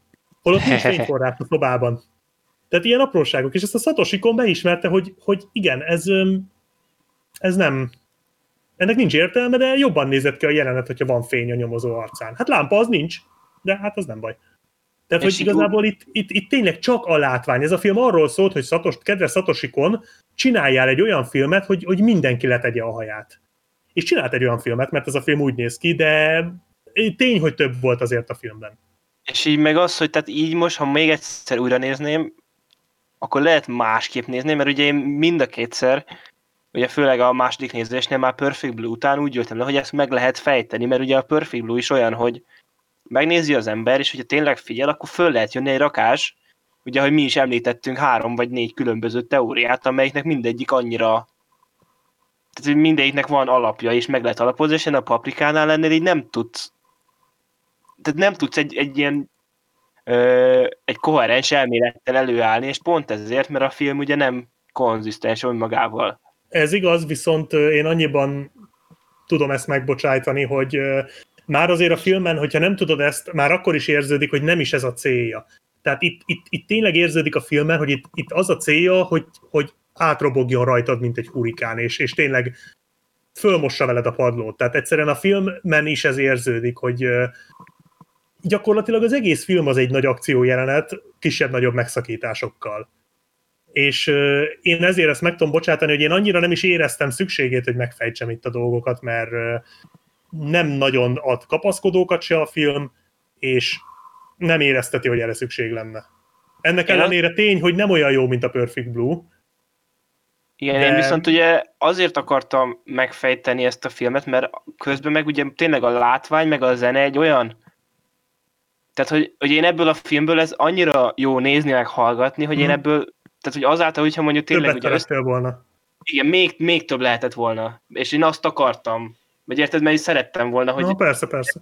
Ez az egyik olyan film, amit én a legjobban szeretnék szeretni. Aha. De mivel nincsen egy a háttérben egy tényleg egy, egy nagy valami, ami összehúzza a szálakat, így, így tényleg tök jó, hogy nagyon szép, meg, nagyon, meg a zenei isteni, és nagyon jól van használva végig a filmben. Meg a nyomozós szál tök jó, csak hogy ugye a, azt számítva, hogy tényleg úgy néz ki, hogy ahogy említettük, hogy a hasmenés megy a bokára, ö, ennyi. Tehát, és igen, nem ez volt itt a cél, csak hogy ez kicsit szomorú, hogy itt hogy mondjam, tehát ez lehetett volna sokkal több. És ez engem ez egy, kicsit... ez egy másik ligában, ez egy kisebb ligában játszik ez a film. Tehát ez olyan, mint ha, hogy mondjam, hát most nem, nem fog tudni hirtelen jó példát erre, konkrét példát, de hogy mondjuk, mondjuk a Christopher Nolan-től a Memento után megnéznéd az álmatlanságot. Nem a legjobb példa, de, vagy, vagy mit tudom én, a, nem, a Memento után mondjuk megnézed a mondjuk a, a Batman kezdődiket. Hogy nem olyan, tehát hogy az egy látványosabb, ez egy akciófilm az akciófilmeken belül nagyon ott van. Igen, értem. Érde, meg, hogy... Nem a legjobb példa, de érted, mire akar. Én értem, gondolok, én, én hogy, értem a... Ugye azért nem egy mementó, tehát hogy Igen. nem kavarja meg annyira az agyadat. Ez egy akciófilm, viszont egy kurva jó akciófilm. Igen. Én, én értem, csak attól még szerintem ez, én, én sajnálom. Tehát ez szimplán ez, jó, hát úgy, érthető izém, hogy én ezt jobban akarom szeretni ezt a filmet, csak nem tudom. De igen, tehát ennyi a problémám vele. De ettől függetlenül, tehát ez is egy olyan, hogy ezt most valaki mondaná, hogy akkor most újra kell néznem holnap, megint, na na, hát azonnal. Hát persze, mert én is rengeteg szerintem ezt meg a Perfect, Blue, Perfect Blue-t láttam a legtöbbször, mert ez az, ami, hát emlékszem, amikor először láttam ezt a filmet, én szinte azonnal újra megnéztem, mert egyszerűen pont emiatt, amit te is mondasz, nem értettem, hogy miről van szó, mert lenyűgözött az a látványorgia, amit, amit ez elém dobott. És, és azért nem bírtam követni, mert egyszer azzal voltam elfoglalva, hogy te jó Isten, mi, mi ez a sok minden, ami történik. Hát rengeteg. Itt ellentétben a Perfect Blue-val itt, itt, itt minden mozog, folyamatosan történik valami a képen, és rengeteg, rengeteg szín, rengeteg karakter, rengeteg forma, mindenféle uh, jelenetek, ugye konkrétan ugye ilyen filmjelenetek vannak újraalkotva, a Tarzan, a James Bond filmek. Hát tényleg, az is milyen troll, amikor ott... Ilyen, akkor... Illetve apróság, hogy uh, itt, itt szerintem a... És ezért is rohadt szomorú, nem csak ezért, de ezért is, hogy a Satoshi Kon ugye elhunyt, mert itt már elkezdte a saját brandjét építeni, mert ha, ha figyeltek, a, uh, az elhagyott uh, Vidám Park jelenetnél, ott van a Dreaming Machine, az ötödik filmjének a két szereplője. Ja, igen. Azt észrevettétek? Hát meg a film végén ott a moziba Igen, igen. is. De Ugye hogy ott vannak a már korábbi itt filmjei. elkezdte. Igen. Az, amit a, nem is tudom melyik adásban beszéltünk, ugye, hogy a laputában ott vannak a kis, Igen, az első gépben volt, ugye ugyanaz voltak, kis mint a- menyétek, hogy mik. És na itt is már elkezd, ő már elkezdte tudatosan építeni ezt a kis brandjét. Úgyhogy, úgyhogy tényleg rohadt szomorú. Én biztos vagyok benne, hogy a Dreaming Machine is egy hasonló lett volna, mint ez. De amúgy Ö. akkor arról kicsit ö, beszélhetnél, mert én azt arról annyit tudok, amit annó a videódban láttam x éve. És most így arról nem is azóta is olvastam, annyi. Azóta is annyi. Tehát nincs... ö, mert az régen volt. tessék? nem emlékszem már, hogy mi- Ja. is akar, mert, mert Hát, régen. Hát ugye képek vannak a neten erről a Dreaming Machine című filmjéről, aminek a készítése közben hunyt el. Én azt olvastam, hogy állítólag a forgatókönyv, tehát ennek már létezik egy forgatókönyv, tehát megírta a forgatókönyvét a filmnek, és megvannak a karaktervázlatok, amik fönn vannak a neten is. Az alapján ez egy a paprikára hasonlított leginkább. A izére emlékeztet egyébként, ha láttátok a Love, Death and Robots című sorozatot, Aha. annak volt az a három robotos része. Igen. Na arra hasonlít egy kicsit, egy ilyen robotvilágban játszódik, már mindenki robot a filmben, és van egy trió, akiket követünk. Egy kislány robot, valószínűleg ő lett volna a főszereplő, van egy nagy darab kék robot, meg, meg még egy, azt most hirtelen nincs előttem, hogy hogy néz ki. Talán nem akarok hülyeséget mondani, de talán úgy néz ki, mint a Ratchet Clankből a Clank. De lehet, hogy, lehet, hogy most messzire lőttem ezzel. De hogy van ez a kis robot trió, és és ők kalandoztak volna ebben a robotvilágban. Volt az, a, azt hiszem, Blue Sky-os film, az a Robotok című 2004-be vagy 5-be. Igen. Na, valami ahhoz hasonló, annak egy ilyen animésebb, valószínűleg annál jóval okosabb verziója lett volna, amiről állítólag kész van a forgatókönyv, állítólag ezt meg lehetne csinálni. Tehát hagyott hátra annyit belőle a Satoshi Kon, hogy meg lehetne csinálni, hogy most azért nem csinálják meg, mert mert tényleg, amit hivatalosan ugye azért nem csinálják meg, mert nem találtak senkit, aki meg tudná csinálni. Hát Amit senki nem mondtam, ér a nincs- nyomába. Tehát Senki ez- nem ér a nyomába. Tehát egyszerűen nincs, nincs ember, aki ezt meg tudta volna úgy csinálni, ahogy Satoshi Kon, ami egyébként nem, nem elképzelhetetlen. De én azért gyanakszom, hogy inkább nem akarnak pénzt adni rá, mert így túl, túl nagy kockázat lenne. Hát a Satoshi Konnak Ami- még adnának, de Neki ad, hát neki ez, ez, ez meg lett volna, tehát ha nem hal meg, akkor ez ez tényleg persze, lett erre volna, akkor. Persze, hát ez, ez készülőben volt ez a film. Uh, úgyhogy én most direkt utána néztem, hogy hát, ha ugye én 2016-ban csináltam ezeket a videókat, hogy hát, ha az azóta eltelt majdnem négy évben történt valami, valami új, de nincs sajnos, úgyhogy szerintem nem is lesz, szerintem nem fogjuk látni, amit én borzasztóan sajnálok, Ja, de, is. de inkább, az, inkább ez legyen, a, legy- legyen egy ilyen félkész film, ami úgy tökéletes, ahogy van, félkész mi voltában, mint hogy valaki elcsessze. Inkább ez jöjjön, mint a mentő. Ja, vagy az a Emoji film 2. belőle élő szereplős verziót. Hát nem tudom. Kicsit olyan szárnyas fejvadásznak tűnt egyébként a design alapján. Tehát tényleg, ha megnézitek a képeket az IMDb-n, akkor, Mhm. akkor nekem nagyon tetszik. Kicsit olyan gyerekesebbnek tűnik, de állítólag nem az lett volna. Tehát akik olvasták a forgatókönyvet, azok azt mondták, hogy hogy Senki egy gyerekes- túl. Ja, hogy egy gyerekfilmnek álcázott science fiction. Tehát valószínűleg, jó, val- valószínűleg jóval több rétege lett volna, mint, vagy lesz, vagy lesz, hát reméljük, hogy lesz, mint ami így a képek alapján tűnik, de nekem nagyon bejön. Hát nem tudom, sajnos, sajnos nincs semmi fejlemény. Úgyhogy egyelőre a Satoshi Kon örökség az, az még mindig a gazdáját keresi. Az az igazság, hogy nem nagyon láttam olyan animét mostanában. Egyébként egyet láttam 2009-ben, nem tudom, láttátok a Summer Wars című Én láttam. És ismerem a címet, nem láttam. a nyári háborúk, tehát az egy marha jó film. Én annak a vizuális stílusára mondom azt, hogy, hogy az már megérett arra, viszont a, a Mamoru Hosoda rendezte, aki ja, Mamoru, azóta igen, már igen. Aki szintén szerintem egy nagyon jó rendező egyébként, de azóta már egy más irányba ment el a filmjeivel, és én, én, én annó azt gondoltam, hogy ő talán egy jó hát ha nem is utódja, de, de ő talán meg tudná csinálni ezt a Dreaming Machine-t, mert az például képek alapján úgy, úgy azt gondoltam, hogy ő talán hasonló stílusú filmeket csinál, de nem biztos, hogy, hogy jó, lenne, jó lenne. Úgyhogy sajnos jelenleg az a helyzet, hogy a Paprika a, a nagy összegzése a rendezőnek. Hát nem is összegzés, de egy ilyen, egy, egy nagyon-nagyon látványos uh, finálé. Finálé, igen. Hát igazából végül is olyan, hogy a Satoshi-kon stílusa elszabadult, Abszolút. Tehát és ez elovagolt, az, amikor, elovagolt amikor... saját magán. Tehát ilyen... Ja. De egyébként... Hát az összes gyógyszer elgurult itt. Én csak annyit akarnék még hozzáfűzni a paprikához, hogy itt mint ahogy szerintem a Perfect Blue-t lehet nézőként nézve érteni, úgy ezt lehet nézőként álmodva érezni, vagy valami ilyesmi tetszés szerint ezeket a kifejezéseket lehet mm. kavarni. Illetve elhangzik benne egy olyan dolog, hogy a filozófiáját vesztett technológia, mint ahogy egyébként a Satoshi Gon stílusa is kicsit azért elvesztette saját magát, és egyébként itt tényleg az egész film olyan, mint, a, mint egy álom, ami önmagát álmodja, mint egy, mint ahogy egyébként ezt is kimondják a filmben, az álom fölülmúlja a, a tudatát. És egyébként, amikor itt jegyzeteltem magamnak, én egy táblázatot csináltam, hogy álom és tudat, az álom alatt a filozófia, meg a lélek, a tudat alatt a technológia, meg a test.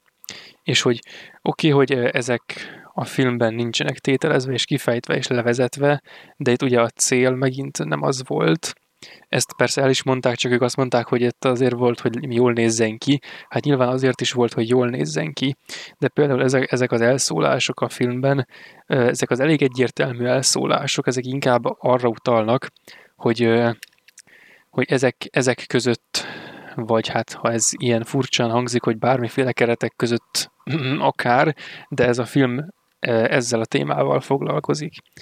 Tehát ez egyrészt szerintem tényleg ez a nagyon erős mondat, hogy a filozófiáját vesztett technológia, ezen érte, érdemes gondolkodni, hogy ez milyen, amikor már az álmokba is, és akkor végül, tehát persze oké, okay, hogy a, a gonosz karakter, ez a mm, tolókocsis papesz, ez úgy akarta megoldani, hogy az egész mindenséget szétkúrja, hát persze nem a legelegánsabb módszer, de hogy el tudnak ö, szabadulni így a, a világban ezek az erők, az ilyen összefüggéstelen dolog, és egyébként én azt se hoznám fel, hogy következetlen vagy hibás, amikor, a, amikor végül már mindenki, tehát amikor a, így, így beugr, amikor így végigugrál a világon, tehát így végig álmodja magát a paprika az egészen, és akkor mellé hirtelen oda kerül a, izé, a, a másik is. Tehát ez, ez, ha, ez ha olyan, mint egy álom, akkor, akkor nyugodtan, tehát akkor már csak az hiányzott onnan hogy, hogy az államszerűséget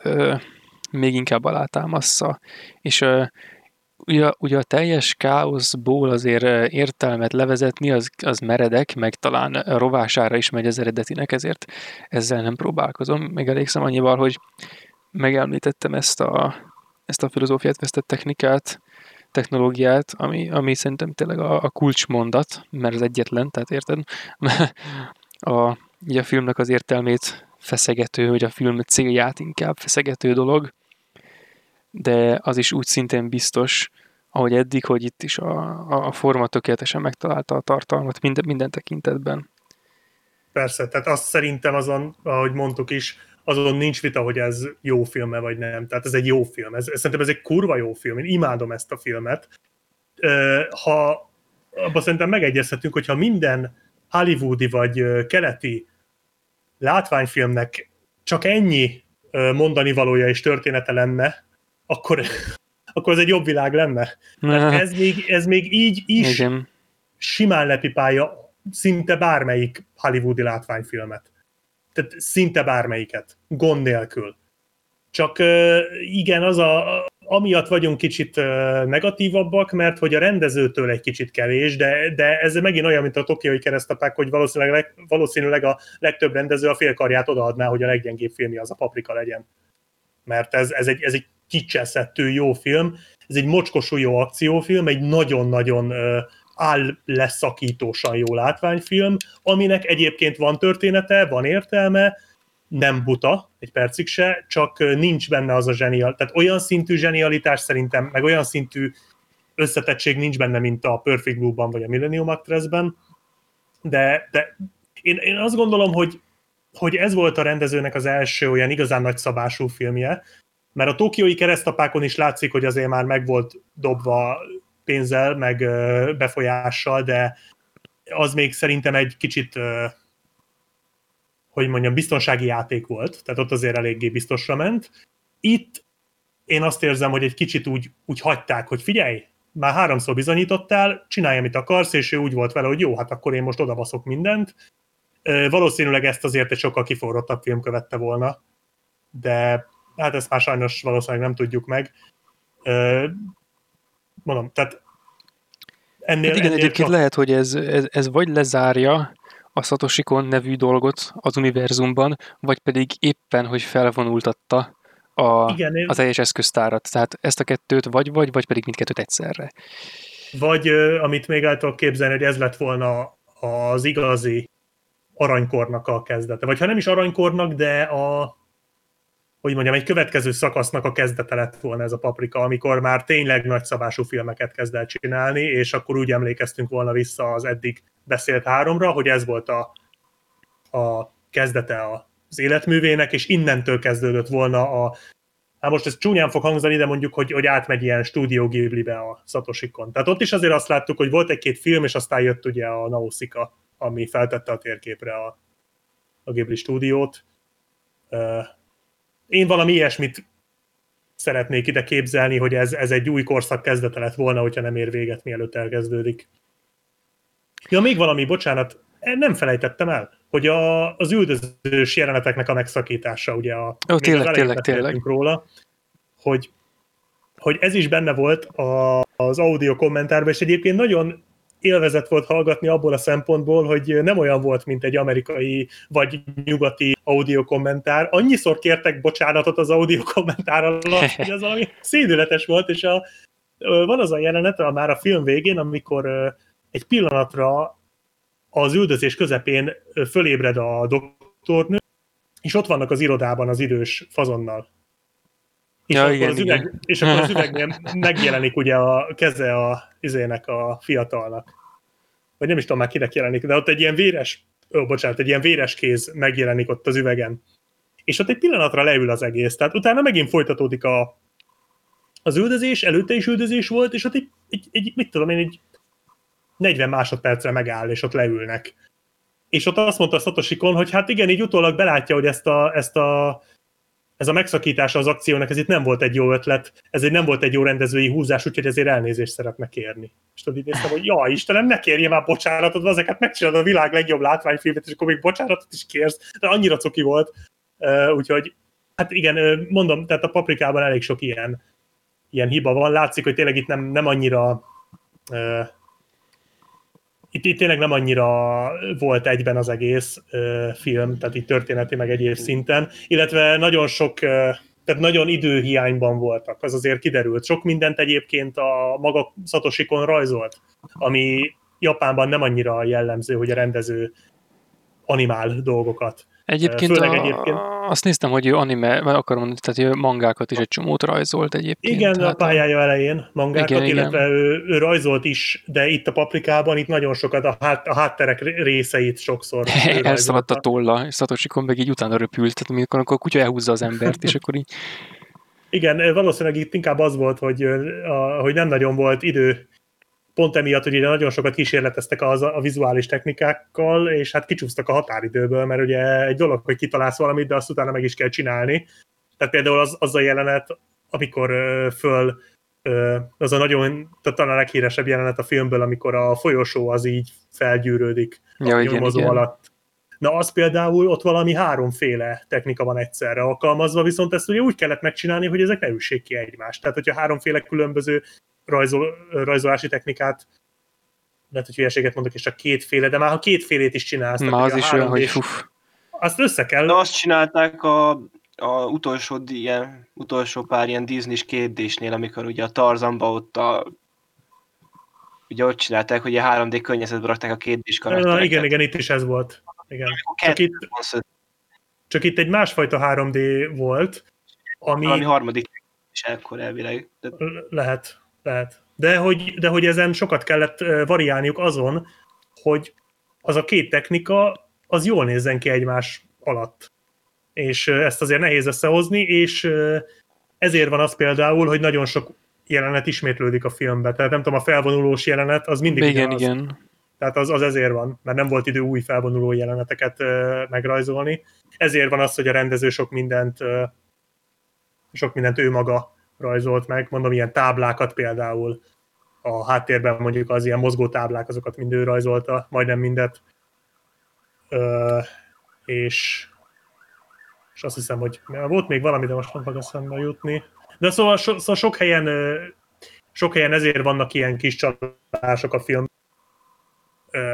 Hát igen, ez egy, ez egy kiforratlan technológiával, illetve sok, sok kiforrott technológia együttes használatából született meg ez a film. A szintézis. Igen, de, de szerintem nem látszik rajta, tehát tényleg kihozták belőle a maximumot. Igen, és, és még azt akarok kiemelni egy dolgot, ami szerintem a filmnek talán egyik legjobb eleme, ugye hogy sokszor az van, hogy amikor álmodik az ember, akkor hogy magára a dologra nem emlékszik, hogy mit álmodott, de az a érz, érzés úgy megmarad az emberben. És ezt a film, ugye ezt a Gergő is említettem, hogy egy érzéseket kommunikál sokszor le, hogy, hogy igazából nem tudod megfogni, hogy mi történik, vagy hogy mi, mi miért, stb., de hogy most például van egy olyan jelenet, amikor a, a nyomozó először találkozik a doktornővel, és akkor ugye nem tudja, hogy ő az a hogy ő a paprika, stb. De, de hogy meg... És le is már. Zene, és akkor így itt így nem tudja igazán megfelelni az ember, de azt a érzést, azt ott hmm. átkommunikálja, az, amit, amit ott a rendőr akkor érzett, amikor meglátta a doktornőt. És ugye ez pont azért szerintem bravúros, mert ugye ő pont az, hogy egy, ő is álomból emlékszik csak a, a paprikára, és ezért nő is neki is, csak úgymond egy megfoghatatlan érzés volt, és szerintem ezt a ugye ezt tökéletesen átkommunikálta a film a nézőre azt, hogy mit érzett ott a nyomozó, és ezt többször így megjátszák. Ja, ja, ja. Illetve az erotika használata is érdekes egyébként. A regény az állítólag eléggé erotikus, tehát nagyon sok ilyen elem van. És például az a jelenet, amikor a, a ö, nem az igazgató, hanem az osztályvezető álmában vannak, és a paprika ugye úgy beleolvad és felfújja. Igen, igen, igen, igen nem nyomozott a, az a osztályvezető. igen. Hát az ott azért elég erőteljesen érződik, hogy ez valamiféle erotikus utalás. Tehát ahogy a, ahogy a fazon reagál, az nagyon olyan, mint hogyha ott éppen igen, valami történne. Igen. Hát és ott konkrétan igen, az van, is, igen. Igen. igen. Igen, ott konkrétan az van, csak ugye ők úgy gondolták, hogy hogy a, a regényben valami olyasmi van leírva, ezt is az audio kommentárban mondta a rendező, hogy ott valami olyasmi van leírva, hogy egyé olvadtak, mint ahogy ugye mondjuk szeretkezés közben is ezt szokták használni például a regényekben, hogy egyé olvadtak. Ezért romantikus. És ők úgy gondolták, hogy mi lenne, hogyha ők ilyen rorsak szerűen az egyé olvadásnak az azonnali asszociációját vinnék filmre. Tehát, hogyha azt hallod, hogy egyé olvadtak, akkor az első asszociációd az az, hogy két ember így összemörzsölődik tulajdonképpen. És ezért van ez a filmben, hogy gyakorlatilag ők az egyé olvadtak szót, azt így használták föl, hogy akkor paprika gyakorlatilag beleolvad a, a csávóba. Tehát, hogy Igen, vannak ilyen, és... voltak ilyen törekvések valóban, hogy, hogy az első benyomást próbálják meg valahogy filmre vinni. Igen, és egyébként én ezt, ezt hívom a izé, áttörésnek a, tudom én, a rajzfilm, meg a, ugye a filmkészítés terén az ilyesmit, mert amikor, mit tudom én, rajzfilmekről beszélgetünk, és valaki azt mondja, hogy hát most oké, le van rajzolva, stb., de nem, hát annak ilyen, ilyen végtelen lehetőségei vannak.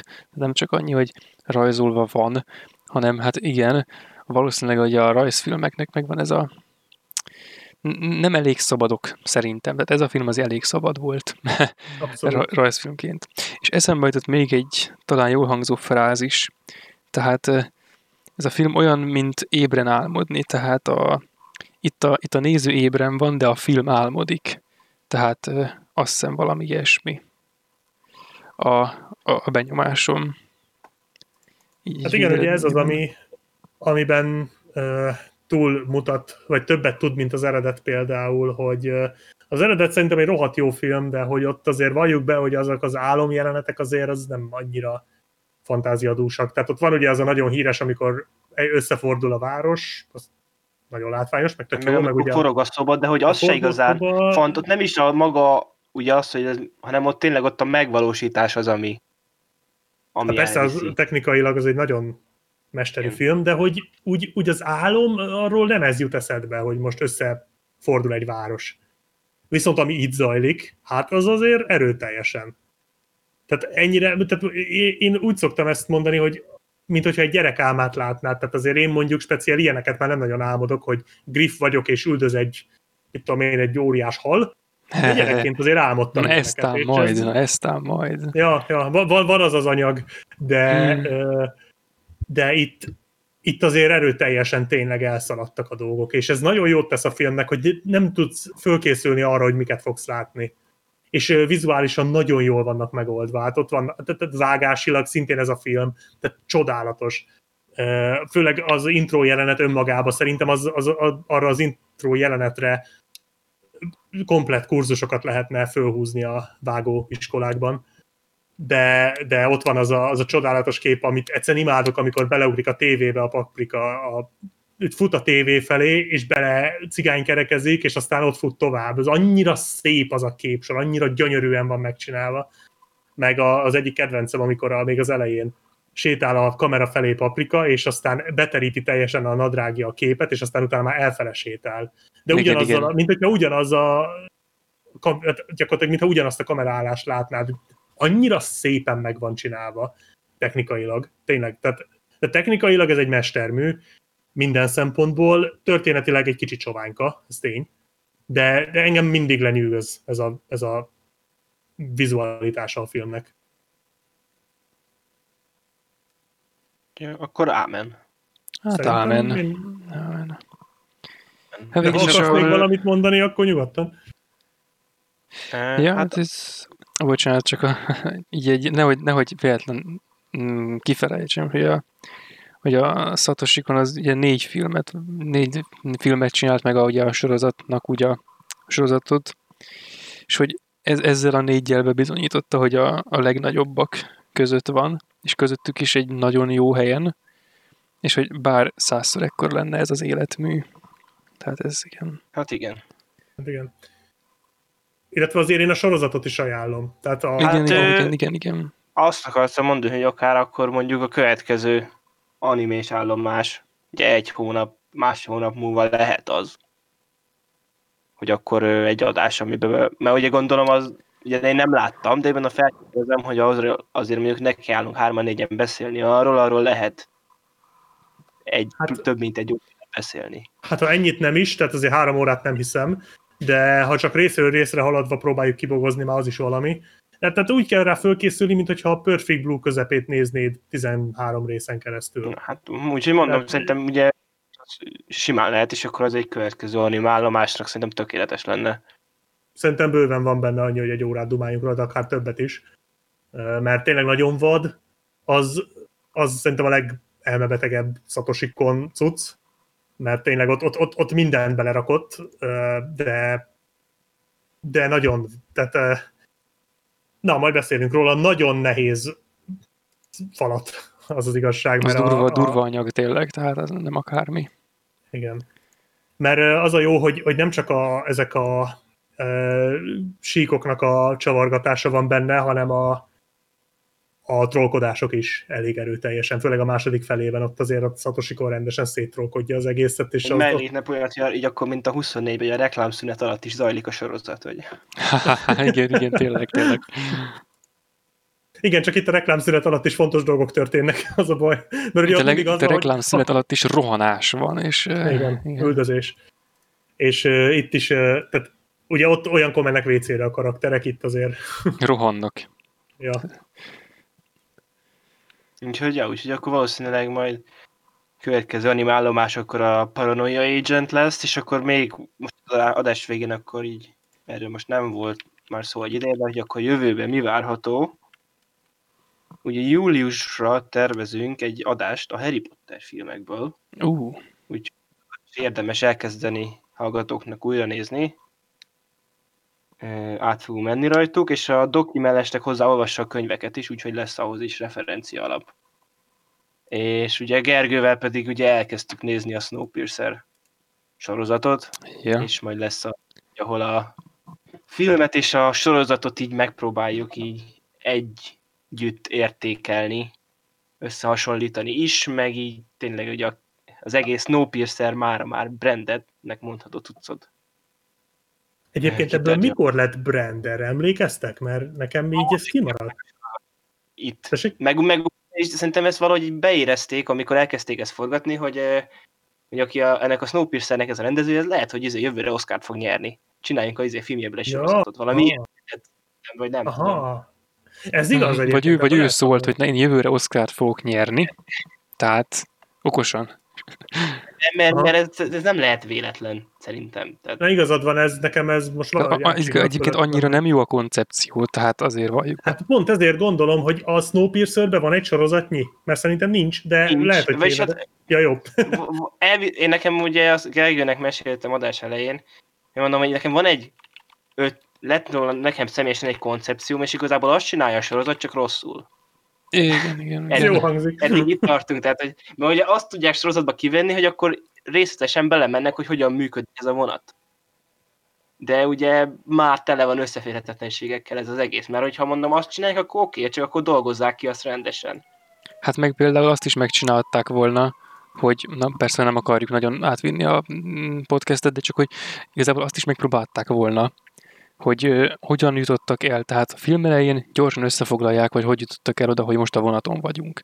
A sorozatban megcsinálták volna az előzményt is. Nem mondom, hogy az egész sorozat szóljon az előzményről, hanem valahány rész szóljon az előzményről, aztán menjünk át a sorozatba. De nyugisan, lassan, mert itt nagyon-nagyon pörögnek, mint az állat. Ott is persze nem úgy, mint a Satoshi Kon. tényleg az olyan volt, mint egy, mint egy filmet összesűrítettél 40 percbe. Igen, igen, gyorsan be- beizélték, a hangminőséget egy kicsit, eh, a képet egy kicsit, eh, és akkor pff, jössz az egészet, és akkor ott vagyunk, ahol a film elején is voltunk, csak hát most máshogy, de egyébként jó, hát majd kiderül, hogy mi lesz belőle. Meg ugye az, hogy ugye hogy azért tett kíváncsivá, mert így a film csavarait, azt az összes, ami a filmben csavar volt, azt ugye azt megmutatják az első két részbe hivatkozva arra, hogy itt nem ez lesz a csavar. Valami lesz itt, csak majd kiderül, úgyhogy majd erről is fogunk. ja, közben meg, közben meg leszpoilereztük a, hát, na mindegy, szóval jó beugrattuk őket, tudod, az volt az egész adásnak az álcája, hogy beszéltünk a Satoshi filmekről, hogy megtrollkodhassuk a nézőket azzal, hogy most leszpoilereztük a Snowpiercer-t. Oh, Igen, és ja, ennyi, meg ugye jövő héten akkor valószínűleg három filmes adással jövünk tovább, és akkor megy ugyanúgy, és ugye 50. adásra pedig lehet kérdéseket küldeni. És ennyi, és akkor Black Sheepnek ezúton is ismét megköszönjük, hogy megtisztelt minket Ó, nagyon szívesen, én rohadtul élveztem. Én és adást, mert ezt így magam nevében beszélve mondom, hogy mi is élvezzük. Úgyhogy, ja, a Gergő pedig már rutinos nálunk. Ide már csak oda jár. hát igen, igen. És amúgy a, Lion az, a Lionnal rögzítettetek egy szintén egy anime Death Note-os adást, ha jól Ja, hát tudom. igen, volt egy ilyen eh, inkább vicces, mint tartalmas Death Note kibeszélő adás valamikor. Ez Pár Úgyhogy olyan is van a, a Gergői podcastjében, úgyhogy azt is érdemes hallgatni. És ja, és akkor, ö, hát akkor legközelebb majd újra találkozunk. Köszönjük, hogy végighallgattatok. Aki esetleg még nem látta volna a Satoshi Kon filmét, mindenképp pótolja őket így utólag. Kétszer, kétszer, kétszer. minimum. És akkor igen, itt volt a Black Sheep, Sziasztok! Gergő, Ali, én is lehet. Sziasztok!